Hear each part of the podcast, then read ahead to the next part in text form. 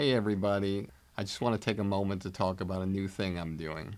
Over the years, many of you have reached out to me telling me how much you love the podcast, but also wish there were more personalized takeaways and more in depth interactions with our guests to hear what they think about comedy. This is why I'm now launching my new digital academy, Blueprint for Success.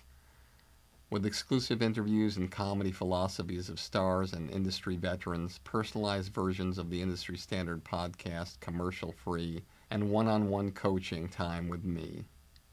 Blueprint for Success will give you the powerful tools that will take you up the elevator beyond the competition and reach the highest possible levels to achieve your dreams. Whether it be stand up, sketch, improv, acting, writing, producing, directing, hosting, radio podcasting, social media influencing, or even if you want a career behind the scenes as a manager or an agent. Now I'm here to help, personally. We'll go on an express train of comedy and entertainment like nobody else has before. You can find out more about Blueprint for Success and the comedy business on my website at barrykatz.com. Together, we'll take your career where you want it to go. You are about to listen to an original episode of Industry Standard with Barry Katz. If you'd like more info on our schedule of upcoming shows, which will be available for download every Monday, or how to reach Barry through Twitter, Facebook, or email, go to barrykatz.com. After you finish the podcast, please take a moment to subscribe to it, leave a comment, and rate it, even if you think it sucks. Thank you for your support and enjoy the show.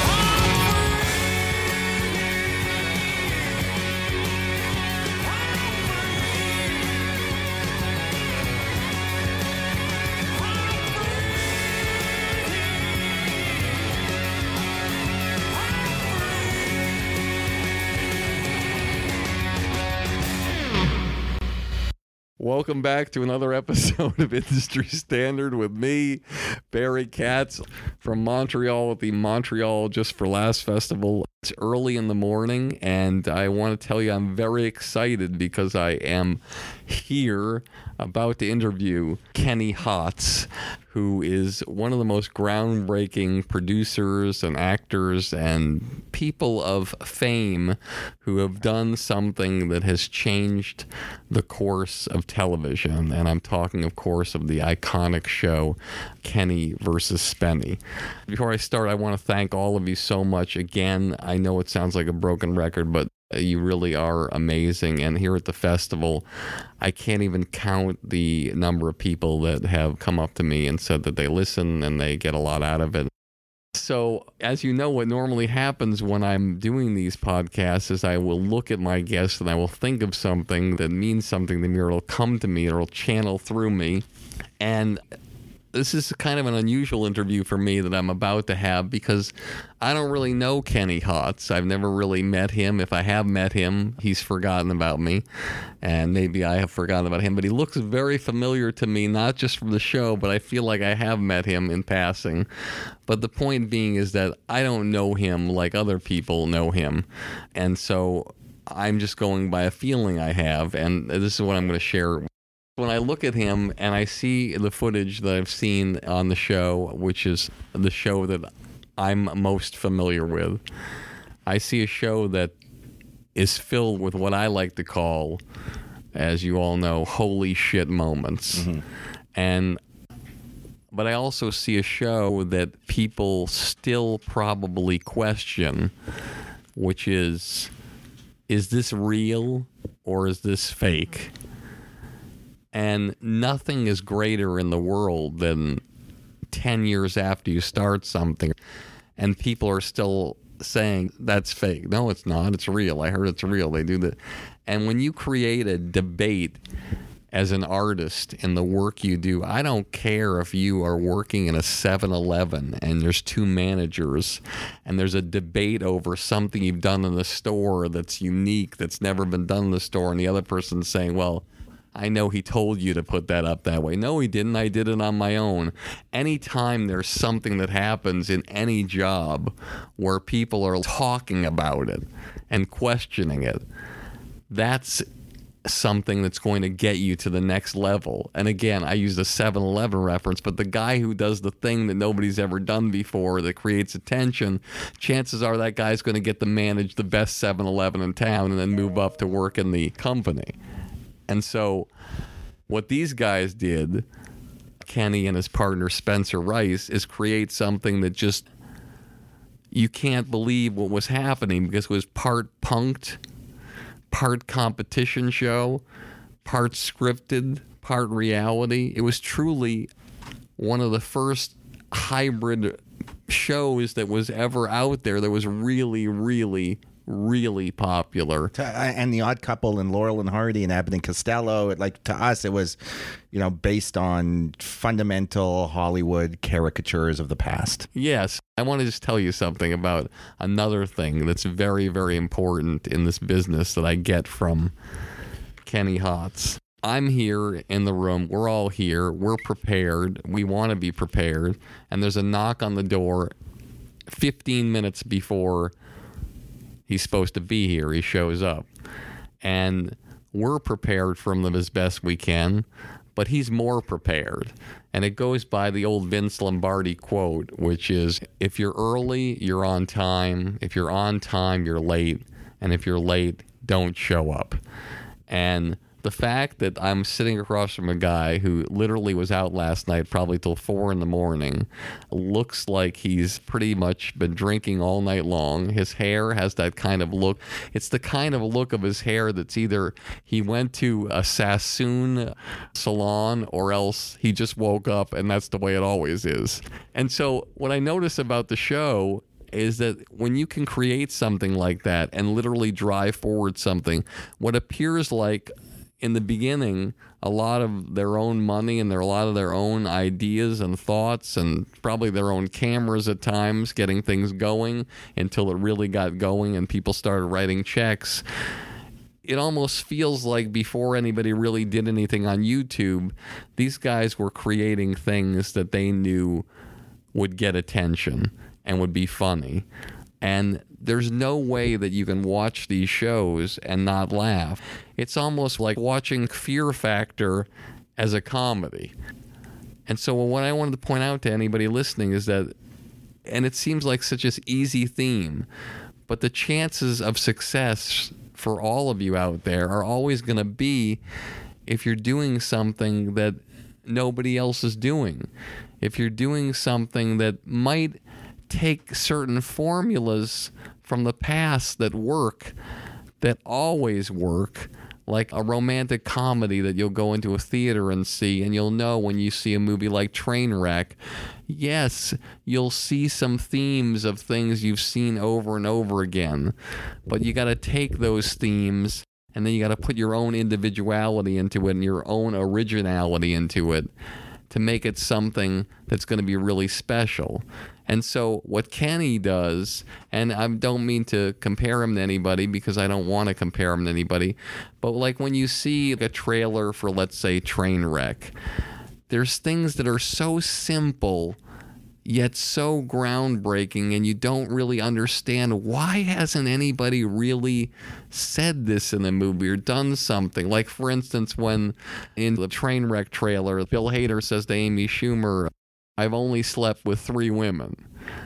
And she pauses and she looks at him and says, uh, So have I. And it's just so simple and so quick. And like Kenny does, where he can take anything really quickly and just do something that makes it funny and original and his own, even though I may have heard a faction or a way that he told the joke, but the way he did it was just in such an original fashion that I laughed so hard. And so, to me, if I'm going to say anything to you out there in any profession you're in, please do everything you can to just figure out how to do things that aren't the way that people normally do them. I know when you get into a job, the whole thing is is they give you the Bible, this is how we do it. This is how we put things together. This is how we've always done it. In a television show, you're working with a showrunner. You just hang over there. I'm going to write this in my bungalow. If you're a stand up comedian at the club, like, this is how we do it. You don't do this. You don't say this. You don't do that. But the fact is, once you start working yourself into the system, where you have that kind of performance in whatever job you're in that shows people that you're a true original, you can keep going and loosen the rope and loosen the rope and loosen the rope to where you get as much as you want to do and you can do anything you want to do. And then when the audiences come, whether they're inside your company or on a worldwide stage like Kenny and Spenny provided for people, you can't help but win and be successful because, as I like to say, America speaks and the world speaks. And so there's a reason why Kenny and Spenny starts on a little thing and then all of a sudden it gets bought by a bigger thing and then goes to the United States on Comedy Central. That doesn't happen if you're not doing something that's blowing people the fuck away. That's not happening if you're not doing original content. That's not happening if you're not extraordinary, and that's not happening if you're deniable. So the fact is, do all those things in your work and like this man next to me who has a great sense of humor and is a rebel, and I'm sure has twisted a lot of people into a balloon animal where he worked. But the fact is, when your work is undeniable, it doesn't matter what you say to people, how you are. No one can stop you after the world sees what you do. No one can stop you. And your content will always be king and will always take it to the next level. And I can guarantee you, if you use that example, you will never have a problem in, in any business you're in. Well, I, I see it as just like you got to go. You just got to go with your instincts. Say whatever you want, do whatever you want. Don't conform to anything. Just, just be as confident as you can, and do your shit. And don't let anybody, you know, infiltrate your fucking art. That's it. Just go, go, go. Here we go in three, two. We ain't one at a time in here. We're mass communicating. This show will have laughter. I got everybody pregnant with Barry Katz and semen. Infections caused by jacuzzi water. I'm not comfortable with the tone this is taking. Okay, here we go. Is there anything else I should know? You're on. What? Now I'm on the air! People on Twitter have been asking for Barry Katz to come back a lot. If you're undeniable, you will not be denied. If you want to be successful in show business, you get yourself a Jew white manager like Barry Katz. Here we go. You fucking firing me up, Katz. Being a manager is just turning no's into yeses. Undeniable. Creating holy shit moments. I love this man. Barry Katz back in the house. House. House. Let's do this. Welcome back to another episode of Industry Standard with me, Barry Katz. Very excited from Montreal with Kenny Hotz. And wow, this is going to be a great episode. I feel it. I need to give you the proper introduction. So please sit back, recline, and hopefully you won't slip into a coma. So here we go, everybody, because this is a long one and I want to get it all in because this guy, we're going to have a fun time and it's going to be very, very inspiring. Kenny Hotz is a Canadian comedian, writer, director, and actor, and was born in Toronto, Canada. He showed promise in entertainment from a young age, directing a film at camp that won an award from producer director Henry Winkler at age seven. Upon graduating high school, he began to pursue documentary filmmaking and photography covering subjects including Auschwitz, Dachau, Waco, Texas aftermath, and was the only registered Canadian photojournalist to cover the Gulf War. He graduated the Media Arts program at Ryerson Polytechnical Institute with his career in documentary, photo, and video journalism already in motion, having had his works collected in the National Archives and earning an award for Best Student Photo for a photograph entitled Behind the Mask. Upon graduation, he continued his pursuit of photography, and in 1994, he directed his first documentary short with his friend from childhood, Spencer Rice, aka Spenny. The short film entitled It Don't Cost Nothing to Say Good Morning covered the life and death of a homeless man and went on to win multiple awards at international film festivals.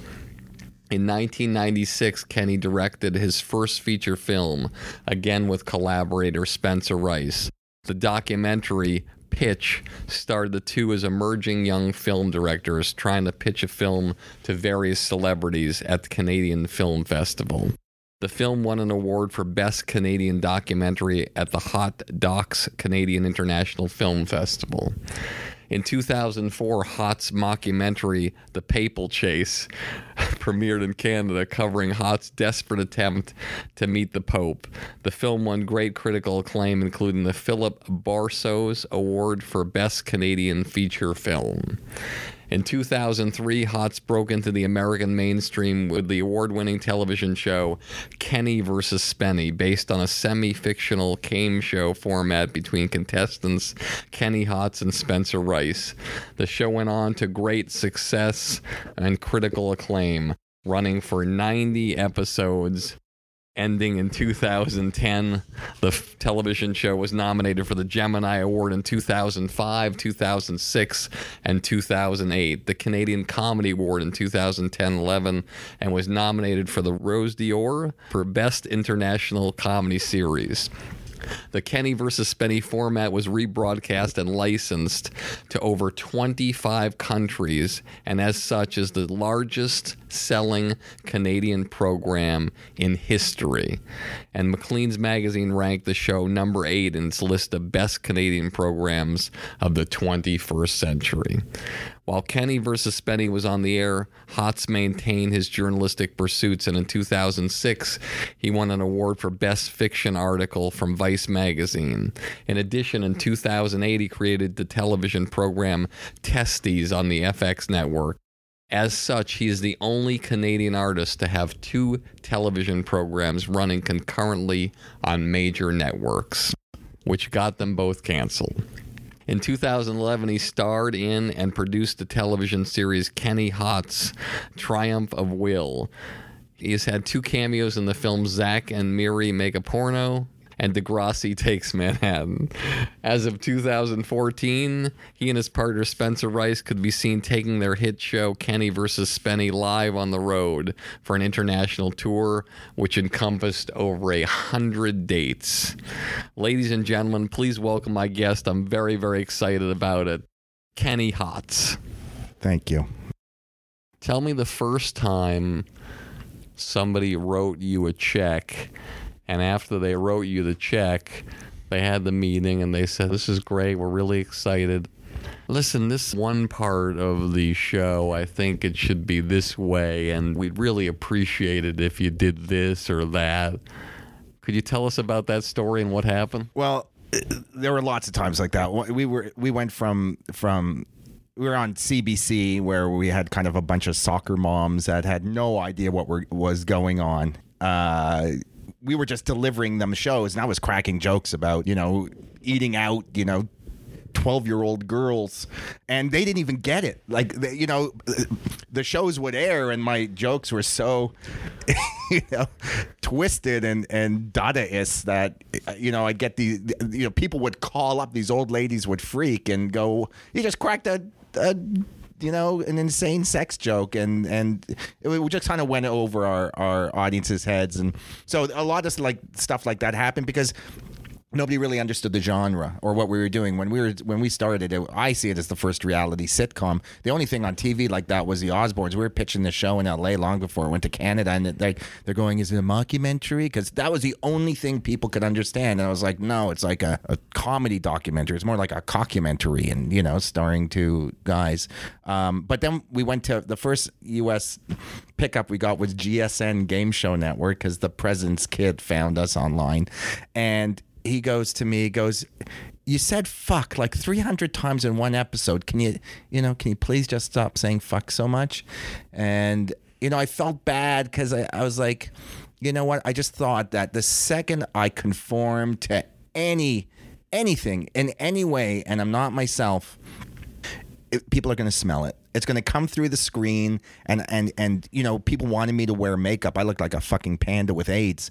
You know what I mean? And Spenny would always cake his face and put a spatula of fucking makeup on his face, and uh, you know, I looked like death. And I thought, you know what? Somebody's going to be changing the channel, and they're going to see the only person on TV that doesn't give a fuck, that doesn't have makeup, and and they're going to, you know, you know enjoy the believability and the originality of that and and I- I just wanted to be real and I think So you what did you say to him in the meeting? I said fuck off you know here take No, the shot No, honestly, what did you say? I'm sorry I'll totally take care of it because that's what you say but then you just keep delivering shows with fucking. Okay, well- because it is a business No, this is important. you have to kind of you know when somebody tells you something listen you're going selling a show to executives they say do this. You go oh my god that's a great idea. I love that totally. And they go well why didn't you do it? And i said well we tried it and it didn't work. Like you know you have to you know i'm not too cool for the cash. You know willie nelson says never be too cool for the cash. But you have to play the game. You know what I mean? You you you have to play the game. It doesn't mean you have to abide by the rules at the end of it. But it you know when you're delivering a master right before an air date, you just deliver the show you want. And you know what? And I think tons of people, especially in Canada, literally ruin their careers because they're listening to executives and not going with their instincts. You know, if if you're if you get a shot to do a show, it is fucking out of control. Like it is so fucking hard. You could be a billionaire. Like you could do hundreds of episodes if you if you do it right or you do something that the audience picks up on or it migrates to a demographic or whatever. But the second you start, you know, listening to fucking idiots, you're fucked. And and so there's been a bunch of shows in Canada that suck, and these comedians get them, and they're terrible. And I bump in and I go, "What happened to your show? It fucking sucked." They go, "Well, the executives wanted this," and it's like, you know, fuck it. Look at you know Kaufman, Rickles. These guys are, you know, they, they're they're originals, and no one would kind of s- stop them. Rickles was on the roast, you know, douching Reagan and and uh, you know Frank and Hope. Like it's like, you know, that's he was true to his to his persona and that and and, to his art, and that's you. ca- Like I really think that Kenny versus Spenny kind of transmitted to the audience you know the reality and and the truth behind just these two shitty idiots who are doing something that makes no sense for no reason but we were so you know focused on on what we were doing that it became this you know ridiculous stupid thing that women ended up loving like women love Kenny versus Spenny. I never thought they would, but they loved it because it shows that women are smarter than men. You know, we we we're two, you know, narcissistic, egomaniacal fucking idiots that portray the two psy- male psyche. One, you know, a super hot, I don't give a shit, cool, uh, bad boy, and then the anal, you know, neur- neurotic, paranoid, angry, you know um, moralist who was Spenny, so girls could kind of pick which which guy they liked. You know, the wounded puppy that they want to save, which is Spenny, or the bad guy that'll fuck the living shit out of them for ten seconds. I have a show idea that I want to produce with you together. That Sch- you probably- Schindler's Fist. that you probably thought of about 700 times, and I'm not the first. Yeah, Why don't we produce the female version of Kenny versus it's done. Spenny? It's been done. Where? And, and well, we we've we've had like uh, formats all over the world. So we had Andriana versus Marianne But I or mean, something. in the United States. They did. We did the Dutch ones. I don't know if you know. I we did a lot of formats, and I you know I went to Bogota and London, London England, But there's never to- been one in the United States. Have you pitched in the United States? well, we've been in the United States. No, I know that, but I'm talking about you- the, the you- woman's version. You know what happened is that Comedy Central did stole our fucking show, did the exact same copy with Charlie Murphy, and with our opening titles. And uh, well, why didn't you sue them? Uh, well, I didn't. Matt Stone saw it and said, "What the fuck are you doing? You guys are fucking crazy. Kenny's going to sue the shit out of you," and he stopped it. But I, I was so I couldn't believe they had the balls to do that. So they did a pilot. And then you drank their liquor last night at the party. Actually, I didn't go to the party. I'm not going to parties. I, you know, I'm I'm I'm realizing now that You mean you look like this without going to parties? yeah, this is this is me looking good. Girls like the Vincent Gallo, dark eyebrows. what shit. happened to Vincent Gallo? I used to love that guy. I don't know. Yeah. Holy shit, that's a great reference. Listen, girl, girls love dark circles. Before you got married, were you good with the ladies? Uh, I never really was. Well, I went to Hebrew school for like the first ten years of my life, like day school. I didn't So know you like women with wigs? I didn't know what a fucking chick was until I got to grade eight. And then, you know, the hottest girl in the school dated me and broke up with me because I wouldn't finger her. I was too scared. I learned quickly that, you know, uh, what to do with girls with your fingers? with my fingers, my thumb and big toe. But, uh, you know, I was pretty, I was pretty, I was pretty. Let's uh, back up. Can we back up to the girl in eighth grade? I just want to know. Yeah. Just take us back to how the conversation goes. Where she says, "Will you please use your finger?" I just want to know. Back up like five minutes and take me through the conversation. take you up just where day- are you? Are you wearing clothes? Are you sitting in a car? The day You're before, 13 years old. I the just day before. I'm, I, I just get to this school, Forest Hill. It was like 90G10. It's like the richest fucking school in Forest Hill in Toronto. And, uh, you know, Lorne Michaels went there. Drake went there. Howard Shore went there, the famous composer. You definitely dropped more names than Oscar Schindler. yeah. He's got a lot of names. See, two Schindler jokes in one Um, That's thing. true. Um, and so her friend walks up to me and she goes, "Do you like that girl?" And she was like putting stuff in her locker because she liked me. And I said, "Well, I'd like her if she shaved her armpits." This was I didn't even know this. and then the girl shaved her armpits that night. And then uh, we hooked up, and What do you mean you hooked up? Well, we, just started making out and stuff, and uh, supposedly later on, uh, she ended up breaking up with me because I wouldn't do anything with her. But I, I didn't. I, I had no idea that this girl. I have a. I had a really hard time thinking that like a girl wanted to have sex with me. Like even now, you know, I, if I have sex with my wife, it's like I can't believe like you're letting me do this to you. It's just it's so, it's so brutal that you would let me do this to you. It's just weird to me. It created a beautiful child. It did. It created a beautiful child. I've created a lot of beautiful childs and just didn't keep any of them. Do you know of all of them? No, ugh, no. But every year on Father's Day, I go to the city dump and wave at it and throw bags of Jolly Ranchers into it. Sorry, Too soon? too soon. so, you mind taking me way back to the beginning of your family and where you grew up and what kind of environment it was? And then what was the first inspiration to be able to do things that were considered entertainment? I uh, my my family's like, um, well, they got chased out of you know. Thank God for the pogroms. Every Jew would be dead if it wasn't for those shitty Russians that raped us all in you know the early 1900s. My grandfather was lined up with a bunch of Jews in like 1910 or something. They were all shot. He blew his ear off and he lied down in a pit pretending he was dead. And he's like fuck this shit. I'm going to hamilton ontario. Went to hamilton. They started a scrap metal business. And so i and i come from a morbidly obese family. So so Define morbidly oh obese my, versus I, my, I obese. my uncle abe looked like that fucking purple chick from willy wonka. You know like he he was so fucking big. He and he was such a he was such a comedy guy. He's he he, he touted himself in his cards as canada's largest scrap dealer because he was he used to go to the scrap dealing conventions. He was the fattest guy there. So all the signs on Hodson Sons in Hamilton said canada's largest scrap dealer. And it was just because he was fat you know like he used that but you're not big. no i'm not big thank god Are your parents big? um, no, my dad was basically one of the only skinny Hotzes. And um, but you know the thing is he you know worked out every day and and you know died on the handball court at 72 and his fat brothers who kept salamis in their pockets uh, lived an extra 20 30 years so now it's like fuck working out you know why you know he taught me so many lessons about life but back to the You don't want to work out and you see Oh, your, no, so your wife finds out. you very yeah, I'm gonna work out and die that's what my dad taught me So because your dad died working out, you're not going to work out. correct Do you think if your dad were looking down and talking to you, he'd say, "What the fuck are you talking about? Workout?" Or would he say, "No, just do whatever you want"? Yeah, I'd say I can't believe I was I, I, I was working out. I've totally fucked up.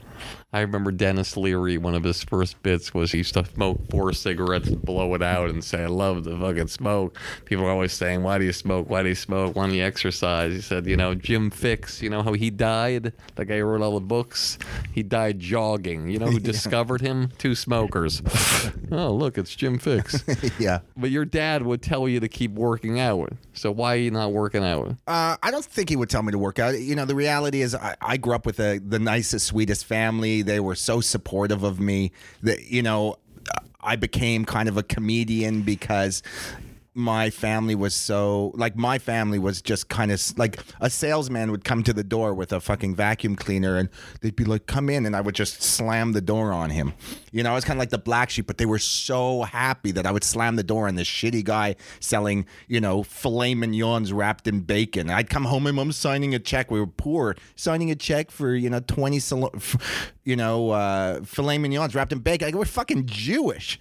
And I just rip up her check and, and slam the door. So, so I hated seeing my family get a, taken advantage of because my dad was so nice. And I kind of started this, you know, it kind of started this whole kind of Kenny versus Spenny thing years ago. And I also had a older brother that used to beat the shit out of me all the time How much older was he than you? three years older. So I, m- him- my brother and his friends, we would come back from Hebrew school, and they would come and they would beat the living shit out of me. One day, I went and I grabbed a bunch of steak knives and I started whipping the steak knives at them, and they stopped. And I learned, oh my god, if you do something crazier than they do, like it actually will stop you from being abused. And so I kind of used my quick wit or whatever to because there was a lot of bullying back then like you know you're some shitty kid in a in a fucking school. Uh, people like you, you know, it's you. It, it- like a, a playground's like a prison. You know, you you have to own your shit, or you will you will get totally fucking abused. So Chris Titus once told me the philosophy of his dad was, "Hey son, listen, if somebody beats you up in the schoolyard, you need to go back there the next day you need to walk right up to that guy and beat you up, and you need to punch him as hard as you can in the face, and you're gonna get the shit kicked out of you again." But then he will never bother you after that. yeah, And Yeah. that was your philosophy. yeah, and and also you have to be funny, like to survive. So So you is got your sense of humor by diffusing people who wanted to beat the shit out of you. and by tr- and by helping my family and by you know trying to be cool and you know all the you thought the old Nazis went to Argentina. They all went to my fucking Hebrew school and taught us like the stupidest shit ever. Like you ever want to turn your kid off of Judaism send them to fucking Hebrew school where you got to do homework on Noah's Ark? They're trying to convince me Adam and Eve like a talking snake started the world. I was like are you guys fucking retarded? We all know Xenu from Scientology started the world So you're dealing weed. That was your first job. Weed, hash, yeah. I called it prohibited commodities brokering. And I made a lot of money. So even though my first movie that I ever worked on was half baked, believe it or not, I don't have a clear understanding, as probably most of our audience don't, on the business of drug dealing. So tell us, firstly, as a teenager, who do you buy from first? Well, I'll tell you, there's there's specific rules to drug dealing. Okay, could you One- go over them with us? Yes. First, you must ha- constantly have drugs. That's the important thing. So it's like uh, someone knows that they can always go to you and get drugs, even if there's a drought or anything. Secondly, you can never, ever rip anybody off. You can charge them way more than they're supposed to pay. I sold a gram of hash once in grade nine for 50 bucks. Like, that's how good I was. I was like a master of, of selling drugs. And but you could never ever undercut anybody. Like you could never rip anybody off. You could never give them less than weight. So if I somebody bought an ounce of weed, I give them an ounce of weed. Like so when they go home and weigh, it's not twenty seven grams or, or like uh, you can you can really overcharge anybody because you cannot. What I used to say is, look, I, this is it. I only have an ounce. Like I can't sell it to you, and and because I grew up with a whole bunch of rich Jews, The power of no. yeah. And uh, so that was my thing. They knew uh, Kenny was expensive, but he always had the best drugs, and he'll never rip you off.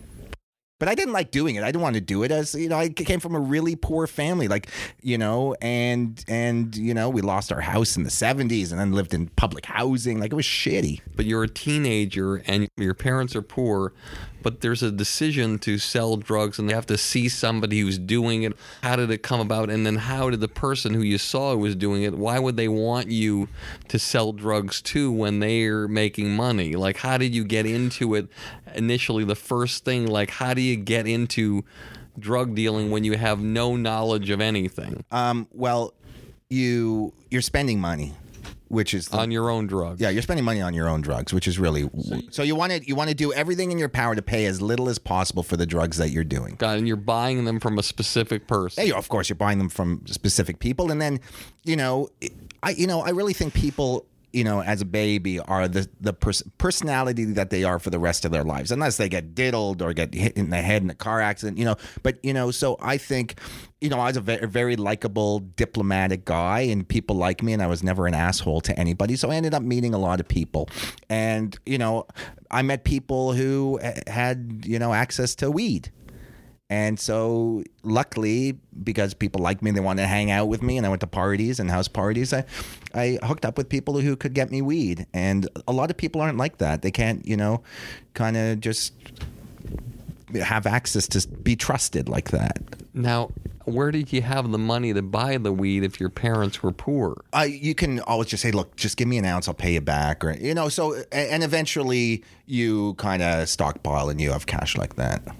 And you, it's easy, but drug dealers want to sell their drugs. But don't they realize that you've taken their drugs and now you're competing with them?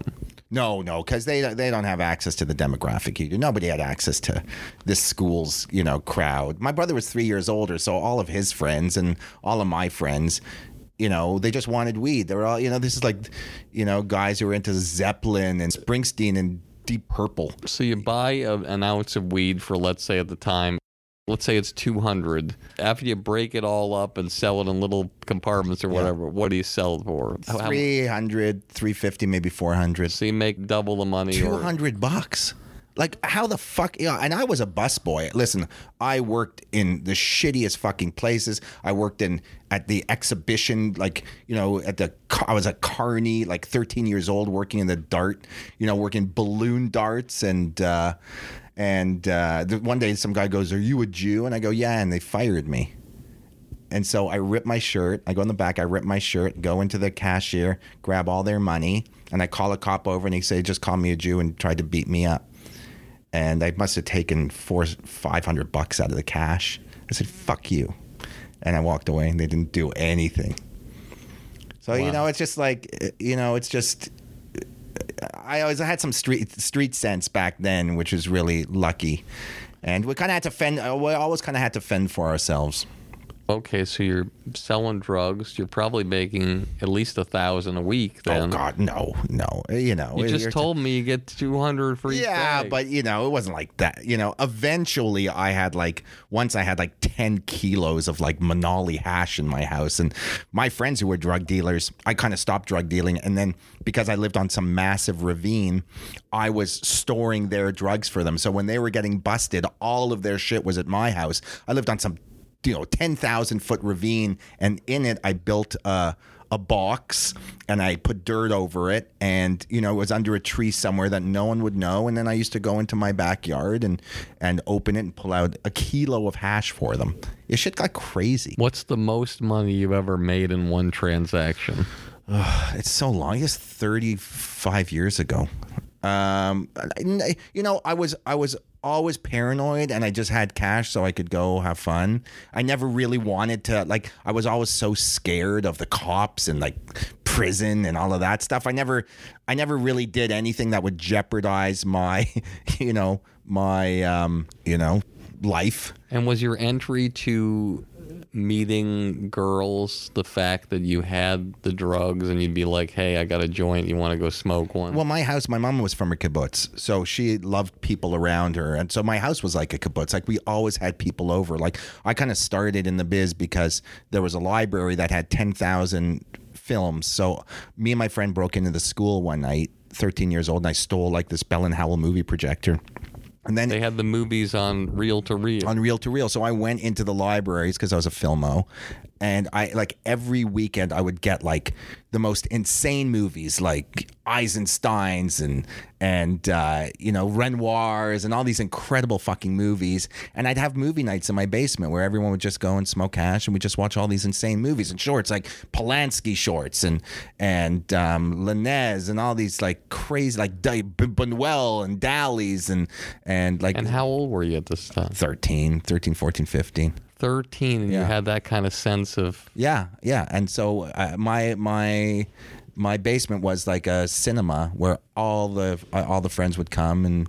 Now, and we'd watch- thirteen-year-old boys and girls 14, would be 14. interested in these movies. Yeah, because there was three channels back then, and there was nothing to do, and you know, you're, you're, you know, sometimes you were putting on like I was getting Bakshi's, like Ralph Bakshi movies on film, you know, Heavy Traffic, and Fritz the Cat and or um, you know, For those of you who don't know, Fritz the Cat was the first X-rated animated movie Yeah.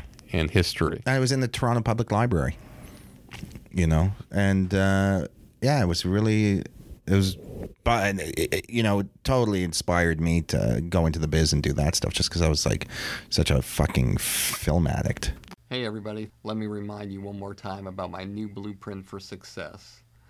It's a project I've spent months and months working on just to help you jumpstart your comedy career and beat the competition. Whether you want to do stand up, sketch, improv, acting, writing, producing, directing, radio, social media influencing, or even if you want a career behind the scenes as a manager or agent, Blueprint for Success will give you all the tools you need to take your career to the highest levels. With exclusive interviews, my top 50 commercial free episodes from Industry Standard, one on one coaching with me, and unprecedented access into my knowledge and experience from over 40 years in this crazy business. I guarantee you that with Blueprint for Success, you'll become the creator you've always dreamed of becoming. No one's asking me to do this. I want to do it because I want to help you become truly undeniable.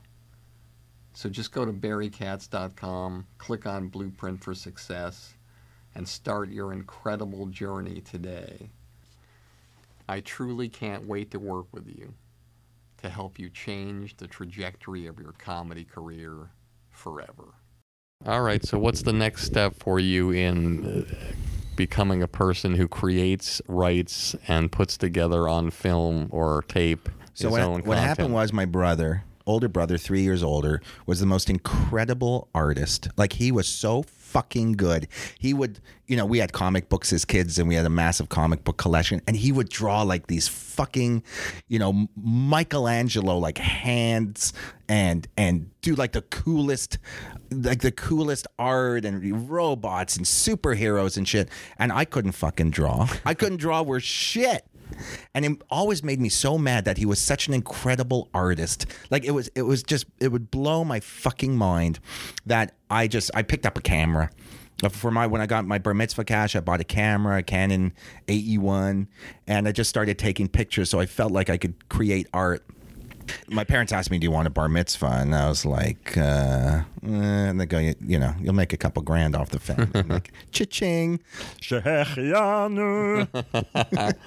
you know, so I, I remember my, bar mitzvah. I remember one passage.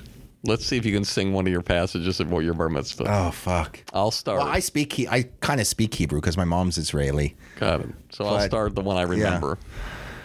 Let's see if I can get the cadence down.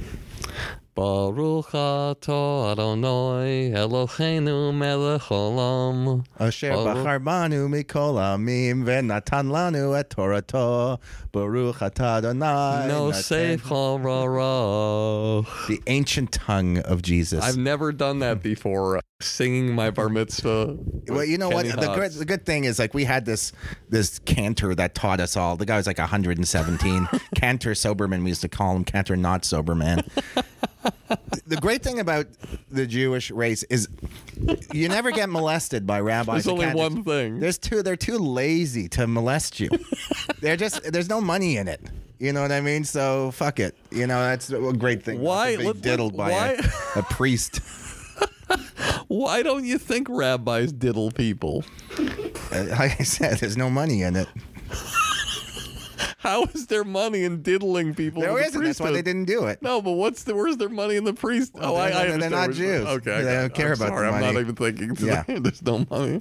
I'm sorry, I lost you on Yeah, that see, one. yeah, yeah. No, I I don't know. Listen, it was. Uh, Everyone shits on us. I don't want this to be a Jew thing, but you know, even being here in Montreal, where everyone's a fucking anti-Semite, is so brutal. Now I don't think the world knows that Montreal is anti-Semitic. Well, everyone's anti-Semitic. We're we're like the problem is nobody even realizes how much people hate the Jews. It's only the Jews realize like how much everybody hates us. Everybody thinks like we're fucking paranoid, neurotic, you know, freaks. I think sometimes you know when you're in a population that has some issues when your own people hate your own people. Well, listen, those Hasidic Jews look like fucking vampires. Like they are like they're like these conniving like like with the the greasy hair and the hats and the, the, the frills off their head. They they're fucking freaks. They look like fucking freaks. No wonder people hate us. Uh, all we want to do is cure fucking cancer and make people laugh. You know what I mean? Not in that order. Yeah, but at least ISIS is around now, so hopefully everybody realizes, oh, this is what the Jews have been going through for six thousand years. Where they're cutting off each other's heads and Christian heads. So finally, someone's chopping off Christian heads. You know, I hope we. I hope the Israelis actually started ISIS. That would be the coolest thing ever. I would love that. I would love to know that we're responsible for everybody else realizing how shitty radical Islam is.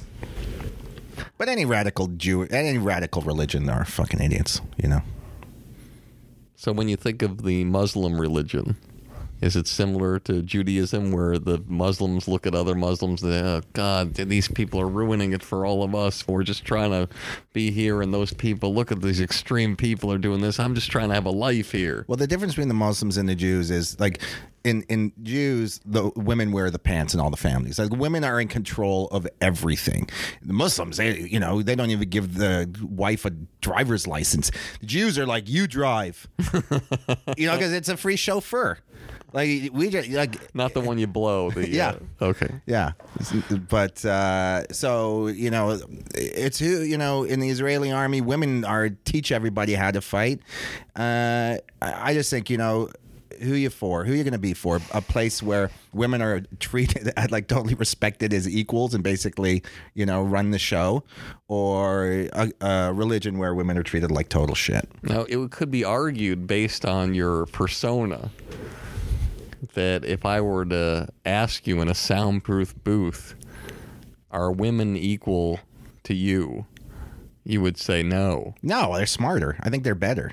I originally starting up in my life, I thought women were, I thought women were the fucked up ones. But now, being a guy, like Kenny versus Spenny, proved to me that men are the fucked up one, and that's why I don't think oh, women could do Kenny versus Spenny. I think they'd be sitting there going, "No, you know what? I won the last one. You win this one."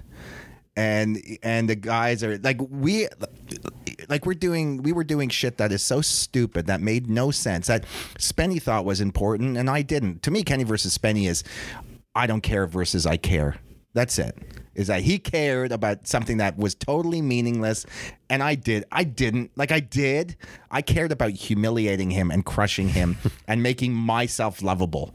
You know, because I'm a narcissist. I want people to love me. So people love me when I when Spenny is angry and mad. So I just pushed his buttons. I made him as mad because conflict is comedy. So to have a guy that I could make as conflicted as possible, that was my job. That was my only job in Kenny versus Spenny is to make him as funny as possible. It. Okay, well, let's keep going here. So, you're doing the film festivals.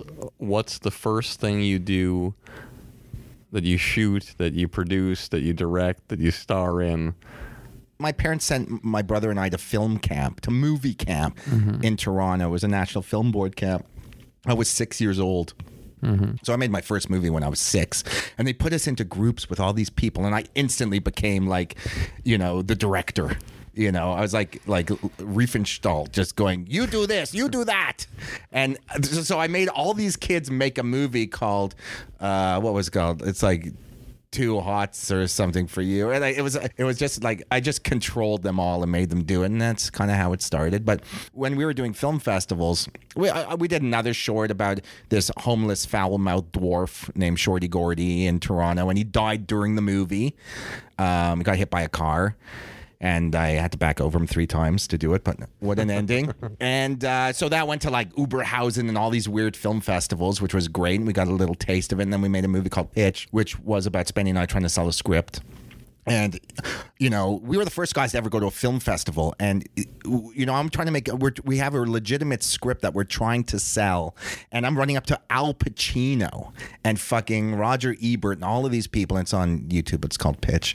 And like genuinely trying to sell this fucking script. So it got really big and, and we had a gala in Toronto. And, and journalists were saying that there's more stars in this movie by not being able to make it than there would have been if I ever made the movie. But then, you know, I cornered Neil Simon in a parking lot in LA and he's in the movie and he, he I was like, Mr. Simon, please, we're such big fans. Like, you know, um, this is uh, Heartbreak Kids, like our favorite fucking movie. Like, please, uh, can we interview? And he goes, no, no, no. He goes, I don't do that. And I go, please, Mr. Simon. Like I for ten, Spenny was going, come on, let's go, let's go. I go, Mr. Simon, we're two Jews from Toronto. You have to help us. And he goes, oh fuck, okay, follow me home. He invites us into his house, and we get there, and and and we tell him what we're doing, and he goes, "What you wrote a mob? Co- the, the script that we're trying to sell him pitch is a mob comedy of you know the uh, Scorsese esque mob comedy." And he says, "What the fuck you writing a mob comedy for? Like write what you know, do what you know." And that kind of always stuck with me, and that's what Kenny versus Spenny is, and that goes back to the whole thing about go with your instincts, just fucking like a laser, be the, the, most true to yourself as you possibly can. And that originality and uniqueness and voice, the only voice that you have, you have to fucking use it and don't listen to any other shitty people. And if you get a career out of it, great. If you don't, you know, you didn't suck anybody's dick and you didn't, you know, you didn't ruin your fucking life. So, so I, ever since I kind of heard, you know, Neil, Neil, tell me that, that's when I really was like, oh, okay, I'm just going to do whatever the fuck I want. And I can always go sell drugs if it doesn't work. But the thing also that I should point out that is fascinating about the two of you when you're in front of Neil Simon, and this is so great, and what a what an amazing lesson for the audience. One of you is saying, Mr. Simon, please, please, I know you've said no, uh, 50 you know, times. 50 times in this conversation, but please. And each objection that he has, you're trying to figure out another angle. In the sales business, normally five objections, and your boss will tell you, just walk away. Just say, thank you so much. We understand you're not interested. You know, like if you go into a health spa or a gym like Equinox, you go in, the salesperson is like gives you the tour. Will that be cash, check, or charge? Eh, I don't have any of those on me. Oh, that's okay. Well, just uh, leave your wallet here. You can go get it. Well, I don't have my wallet. Okay, that's okay. Let me just take down your social security. I don't like giving that. And after five, you're supposed to give up. Yeah. But you didn't give up. No, and in fact, you know, I I think if you're going to be a notable celebrity, that you know, instinctually you do that to be loved by people. And Spenny and I are totally different. He won't sign an autograph. Anybody walks up to him, he's like head down, barrels past him. Uh, any person that sees me, I give them an autograph, I give them a selfie, like whatever the fuck they want. And once I was in the elevator with Julie Andrews on the phone with my mom, and my mom, like Julie Andrews is fucking, you know, you know, Allah to my fucking mom. And I go, Oh, Miss Andrews, could you say hi to my mom? She goes, No, no, no, I don't do that. And I was basically, you know what? Fuck you. Like, why the fuck did you get into the business that you just can't, like, she's staying in a hotel room next to me. Like, oh, like, you know, isn't this why you're in the business? Just for like three seconds to say hi to, to some 80 year old Jewish lady and make her life complete? Like, fuck you. And what did you really say? I said, I go, you know what? You're fucking bitch. I did. I said, fuck you. And what did she say? She sucked me off Okay, just checking. because that's that was her thing. Okay, so I want to go back after the Julie Andrews suck off because again, what I'm trying to point out here, which is I think is important, you have two different philosophies of two different people. If Spenny had been there alone with Neil Simon, they never would have gone to Neil Simon's house. Never. Because Spenny took no for an answer. Instantly. Instantly. and has no confidence and couldn't believe he could do any of that stuff. In fact, in the movie Pitch, any single time I walk up to a star, like, and there's 50 fucking stars in it, Whoopi and, and, uh, Oh my God, Stoltz and and and like I, I I can't fucking remember, but like you know, I'm the person that did it. You know, so anytime that we confront a star or get into any office, uh, I get into Arthur Hiller's office. The guy's a president of you know motion pictures, and Samuel Z. Arkoff. I got into his fucking office. And so it's all from, and this is something that people don't understand is the worst thing that can happen with Kenny when he goes up to anybody. The worst thing that can happen when he goes up to Neil Simon is that the same exact thing that happened if he didn't go up to Neil Simon. Yeah, or that my shitty friends dragging me away says, "Don't do this." So, so what happened was I was, I, you know, Spenny thought, "Oh, we're gonna sell this script in this movie," and I said, "It's fuck it, like we got to make a funny movie." So I was cracking all these jokes, and he comes to me and goes, "Stop cracking jokes." So there's this one we meet with this big guy. When did Spenny turn into Nixon? yeah, he's a, he's a fucking idiot. He didn't it doesn't even get it. Like, let me be me, you fucking idiot. But this is what I don't understand. This is something that a lot of creators go through, and why they want to work alone is because there's always the perception that one person is more valuable than the other. If there's two people selling the brand of Kenny and Spenny, and one is walking through Las Vegas casino with their head down, not shaking hands, don't talk to me, and the other one's an ambassador for Yeah. the show. It's very easy when you get back to your hotel room in Vegas to say, What the fuck? I'm doing all the work here. I'm the one who's the ambassador. This guy sticks his head down. When we try to do something special, he's always saying, Let's get out of here. I'm persistent. Why the fuck am I splitting my money 50 50? That was the great thing that we were total yin and yangs, and that's the the mastery behind Kenny versus Spenny is that we're total opposites. Yes, you're 50% partners on screen, and it's yin and yang. But off screen, Yeah, he destroyed he destroyed Kenny versus Spenny because to have a Spenny in your show that's real, you have to deal with uh, the off-camera stuff. And he he he's a bridge burner, and he you know when we met Matt and Trey. They were mega Kenny versus Spenny fans. Spenny meets him on an airplane coming to Toronto to to promote uh, Team America, probably one of the greatest movies ever made. and just so the audience knows, Matt and Trey, they are probably the most critical people when it comes to any kind of Oh, content. God, it- and from my understanding, the only show that they ever endorsed that they love so much was Kenny versus Spenny. which was so surreal because you put shit out there, you never know where it's to land. But so Spenny came out that night with us, and he got so fucked up, so wasted. They bounced him out of the restaurant we were in, and they said, "Don't ever bring him out with us again." But they knew. You know, they, they said to me, "We thought you were the fucked up one," but they knew the second they met Spenny that it was real, and and then they luckily got us on Comedy Central until I fucked that up with Testees, but that's a whole other story. Tell me how you decide to do these things with Spencer because there's a lot of people around you that are funny and unique and doing things because it seems like you were the leader of men and women and he was more of a follower kind of person and so I would imagine you were in control and you chose who you wanted to be a partner with. Why did you choose Spencer? I was a filmmaker and he wasn't. But he was the guy. I was a stoner. And he used to come over to my house and wake me up in the morning and drag me out of bed and make me shoot stuff.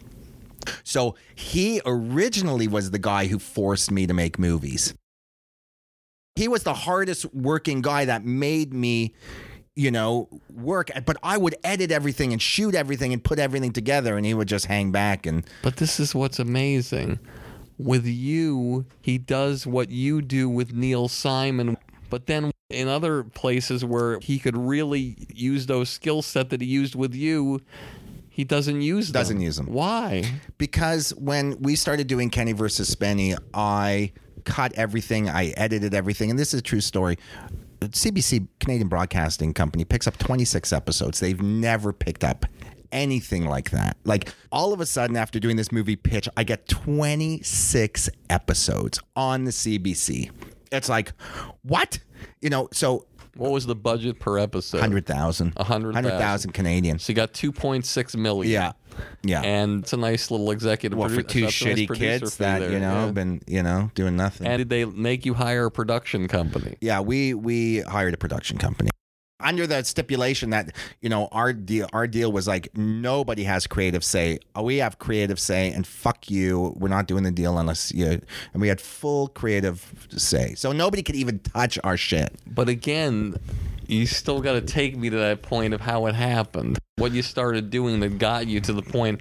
So so we did pitch and and pitch we went into film festivals and we did the us comedy fest But in you didn't get release forms from anybody. yeah we got yeah we got release forms yeah in pitch we got release forms From every celebrity. No, on when we were on the red carpet, you know, and I'm pitching, you know, uh, Matt, whatever the fuck, I can't even remember. Like we're pitching all these celebrities. We didn't need a release because they're in a they're on the red carpet. It's you know paparazzi shit. Anyways, the movie came out the day. On, at Toronto, the day Lady Di got killed by paparazzis, and our, we got a whole paparazzi movie, which made us like pariahs anyhow, which kind of helped in the end. But um,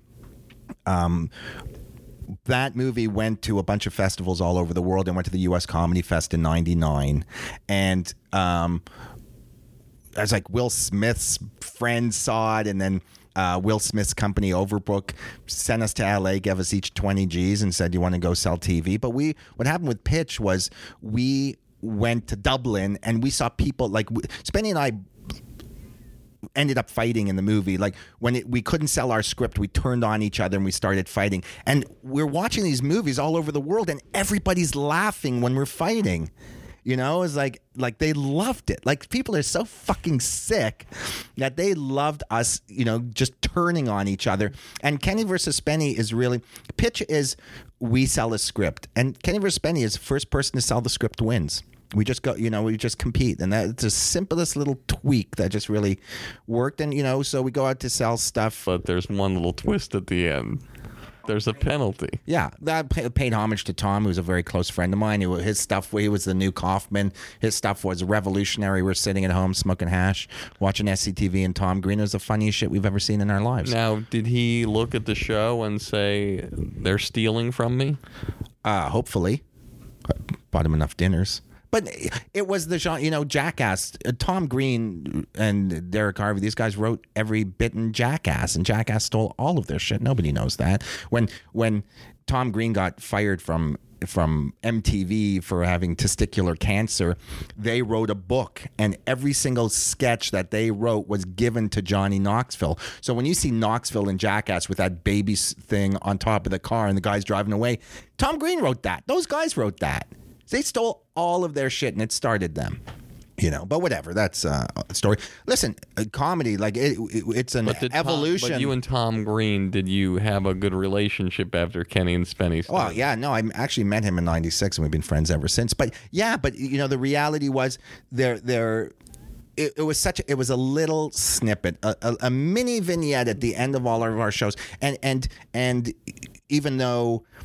You know, we never did anything Tom Green did. Tom Green was, you know, lighting his feet on fire and walking down the street. Like he was doing the most surreal, absurdist shit.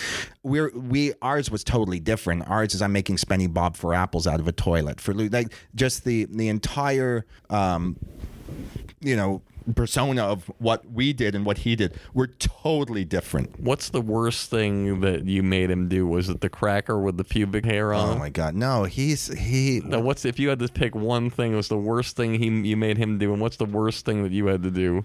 Oh my God, there's so many. But he did like I. It was first of all, it was impossible with Jackass and Tom and all these guys around to think of a humiliation. Like they did everything. It was like, oh fuck, Jackass did it. Jackass did it. Jackass did it. Like to to, to think of 91 humiliations that those guys hadn't done, and we they didn't do any of our shit, and we didn't do any of their shit. Um, was impossible. That was the hardest thing about Kenny vs. Spenny. What do I make Spenny do? You know, chew my toenails, eat my boogers, like all of that stuff. But I think the worst thing was I scraped the mashed potatoes off of my tongue and I stuck it in his mouth. Why was it like Perry Mason, where there can be only one winner? Well, because that's the ridiculousness of it. That's the stupidity, the finality. You know, the focus. We've there were some that some that we did where we both kind of lost. You know, and their crew made us make out and stuff like that. You know, so so there are some that didn't work. But I think the joy of Kenny versus Spenny is if shit didn't work, we didn't pretend it worked. Like everybody, like we're idiots. So to oh, go, fuck, we- sorry guys, we totally fucked this up, and we move on to the next show. Got it. Okay. Do you shoot your own pilot episode together? Yeah, we did. We originally did a pilot for USA Network, and it was who could gain the most weight. So, But it was the same show. It was the same show. And that was your pilot for USA. Yeah. You pitch it to USA, and they give you the money for the yeah, pilot. I gave us nothing to do it, and then they pulled the plug while we were doing it. But because I was a filmmaker, I managed to finish the pilot, and and then our good friend of ours, John Moranis, who's um, fucking incredible, made us. Um, took the show to CBC. We had palm trees in our pilot, and they had nothing. They had just they just they they had a Tom Green pilot, like he was huge underground in Canada. They do a pilot for Tom Green. They didn't pick it up. Next day, the guy's on the cover of Rolling Stone. They'll go fuck. And we just happen to be the next guys in line with a pilot from with palm trees in it from LA, which is pretty prestigious in Canada. And they're like, uh, 26 shows.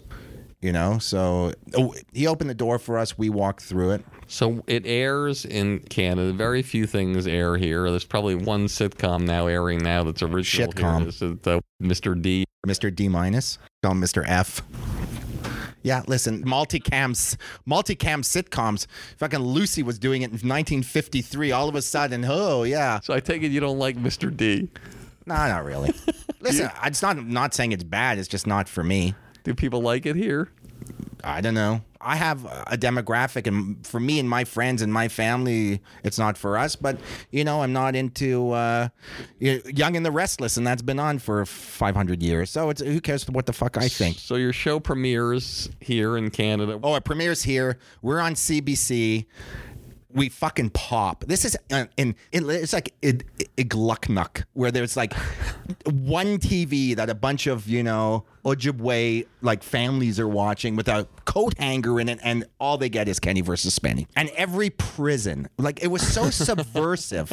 It was, you know, we did a show that glorified the cheater, that just went against the entire concept of Canada. That that just, you know, spat in the face of all our moral, you know, society and and and and it was just so unique and and absurd and different that that it popped. Tell me the first time you realized, holy shit, this show is a hit. I was in Chinatown with my family, and some guys ran up to the table and asked for an autograph, and they left. My family was like jaw dropping. I just went like this and went. Fuck you for not knowing I'm famous. He just licked his middle finger and put it out for those of you just listening on audio. Yeah, it's like fuck you. Like eh, you know, we knew I, I was doing. Some, Why did you say fuck you? Because your parents didn't believe it. Yeah, you? my family is like they're like, oh, that's crazy. I go, I'm on. I have a great show on TV. You fucking idiots! Like, how dare you not like, you know, relish in my success? Um, but I, you know, I was a photographer, and and I think any artist, like when you're doing, this is a great thing that when you're a photographer and you take a a a a, a, a, roll of film you alone look at that roll of film and I can see uh, these are all shit shots. Oh, I got one picture. You know, nobody has to tell you what is a good fucking photograph. And I could see it and I knew to me what was a great photograph.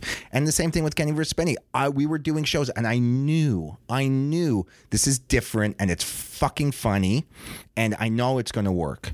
You know, and I I was doing shitty, you know, you know experimental films when I was doing you know I was in I was in film school. I'm doing like uh you know retarded stupid you know experimental shit. And I'd look at it and go this fucking sucks you know because I was into all these shitty experimental guys and uh but then you know when you when you get something and you click and you trust your instincts I, I just I just knew you know like I just knew it would work so you start blowing up, you start making money, and now you have your own place. Yeah.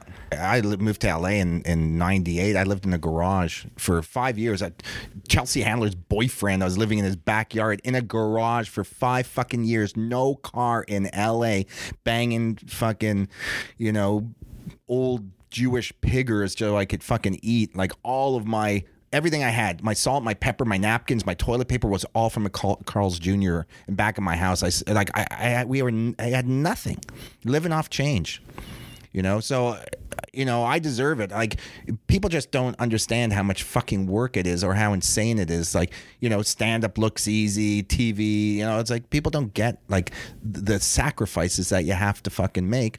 Look, some people don't. You know, there's girls on YouTube are putting on mascara making a hundred grand a month. Like sometimes it's easy, you know, but this is a this is a business where Citizen Kane never got released. You know what I mean? Like how are like oh, it's fucking crazy.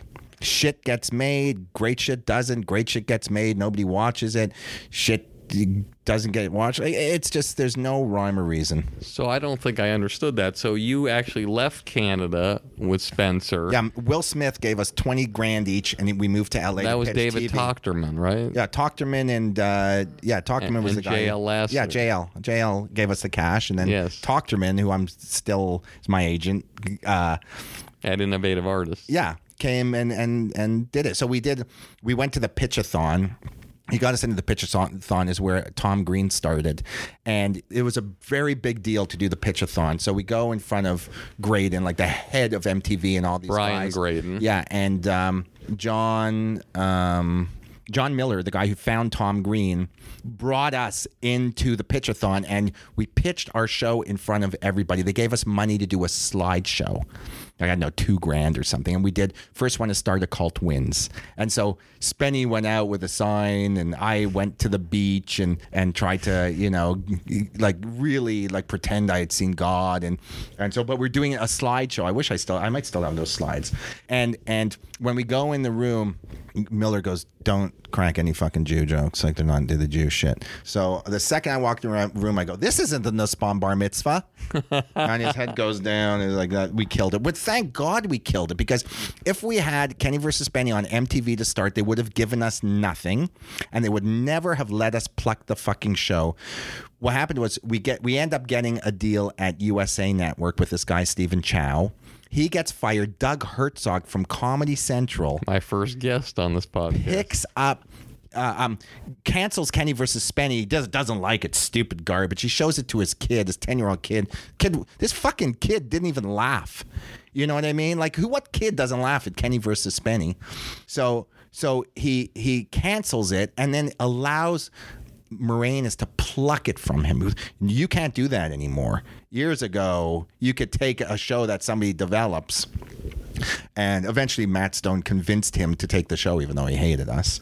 And uh, then they they ended up pulling it. But uh, it's weird. It's just a full circle thing. The you know the pilot we did was who can gain the most weight, and and I secretly submitted it to iFilm back then. This is like 2000. iFilm was big. I submitted it secretly, illegally. CAA was so mad. Somebody leaked it, and it got really big on iFilm, and uh, and then it supersized me.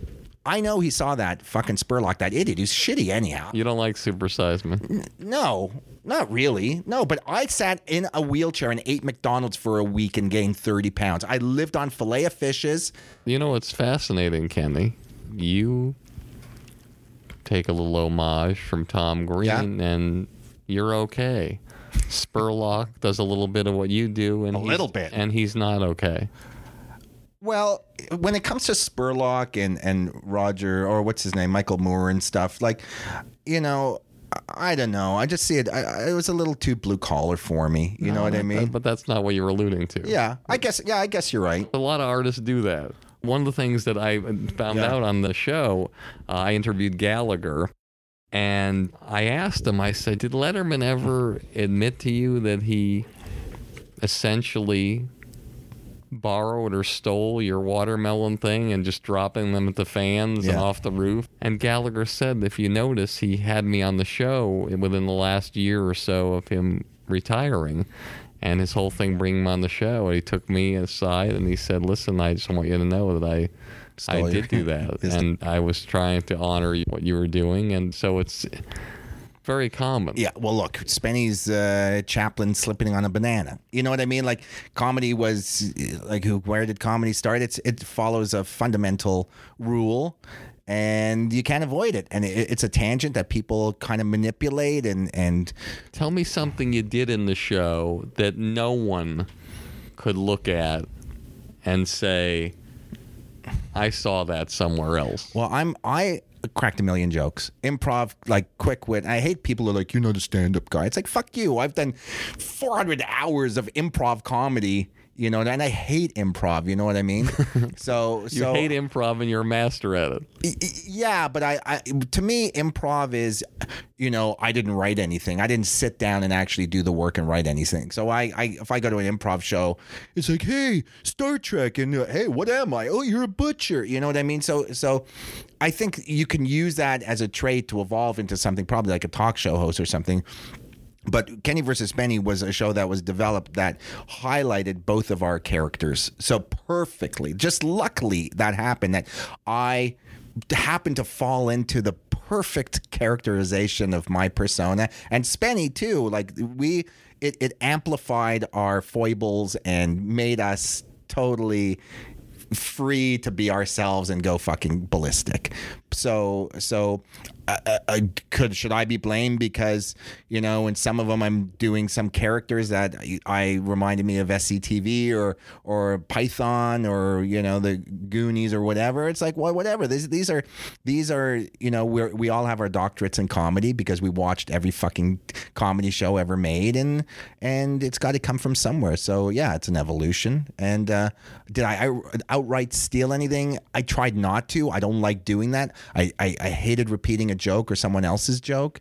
But, you know, like I said, I was a stoner in high school. So I, uh, half the jokes I know, I can't even remember who the fuck made them or if they're mine. Like, who fucking remembers? Your brain is just this, you know, goulash of shit from, you know, from 48. Like, who remembers anything? If I didn't have my name on my fucking underwear, I would, would know who the fuck I was. I wonder if Calvin Klein felt the same way. Yeah, that's who I think I am. I thought I was Calvin Klein. Marci Klein, the executive producer of Saturday Night Live, I remember a great quote. She says, It's very difficult when I become intimate with men when they take off their pants and I have to see my father's name. yeah, that's funny. So you're in Los Angeles. You're living in somebody's garage, probably not paying any rent. No, I was 500 a month. 500 a month. Are you living with Spencer in the garage? No, Spenny eventually hooked up with some rich asshole chick. He was such a fucking asshole. He started doing stand up and he was so bad. But he was like, oh, you know, I'm so big now and I'm so great. I can't hang out with you. I didn't have a place to leave my mail. I asked Spenny, "Hey, can, do you mind if I just take, send my mail to your house? Like, I'm you're getting a you know a Chase Manhattan bill once every year. Like, I had no mail, maybe a a, a jury notice or something. Not even a Victoria's Secret catalog? Nothing. He said no. That he won't let me use his like who doesn't yeah send your mail to my fucking house. I'll call you if I get a letter. Like who like what a scumbag. He was a dick. He uh whatever. He was a fucking asshole. So where was the Deserved everything he got. bathroom? In the garage? uh there was yeah there was a bathroom in the garage. A shower? yeah. The shower in the bathroom yeah. It was like, it was a kind of nice renovated garage. Uh no air conditioning no, and I had I was in Venice, so there was an infestation of ants. Ants were dropping on me from the ceiling, like it was like a it was fucking biblical. It was like th- the worst, and I ended up stapling a bed sheet up there, so you know the ants would fall on the bed sheet, and I'd have to empty like once a month this massive fucking pile of dead ants. It was fucking brutal. So all your money runs out. No car. No Five car. years. Five years. Do you have a day job? No, what am I an idiot? So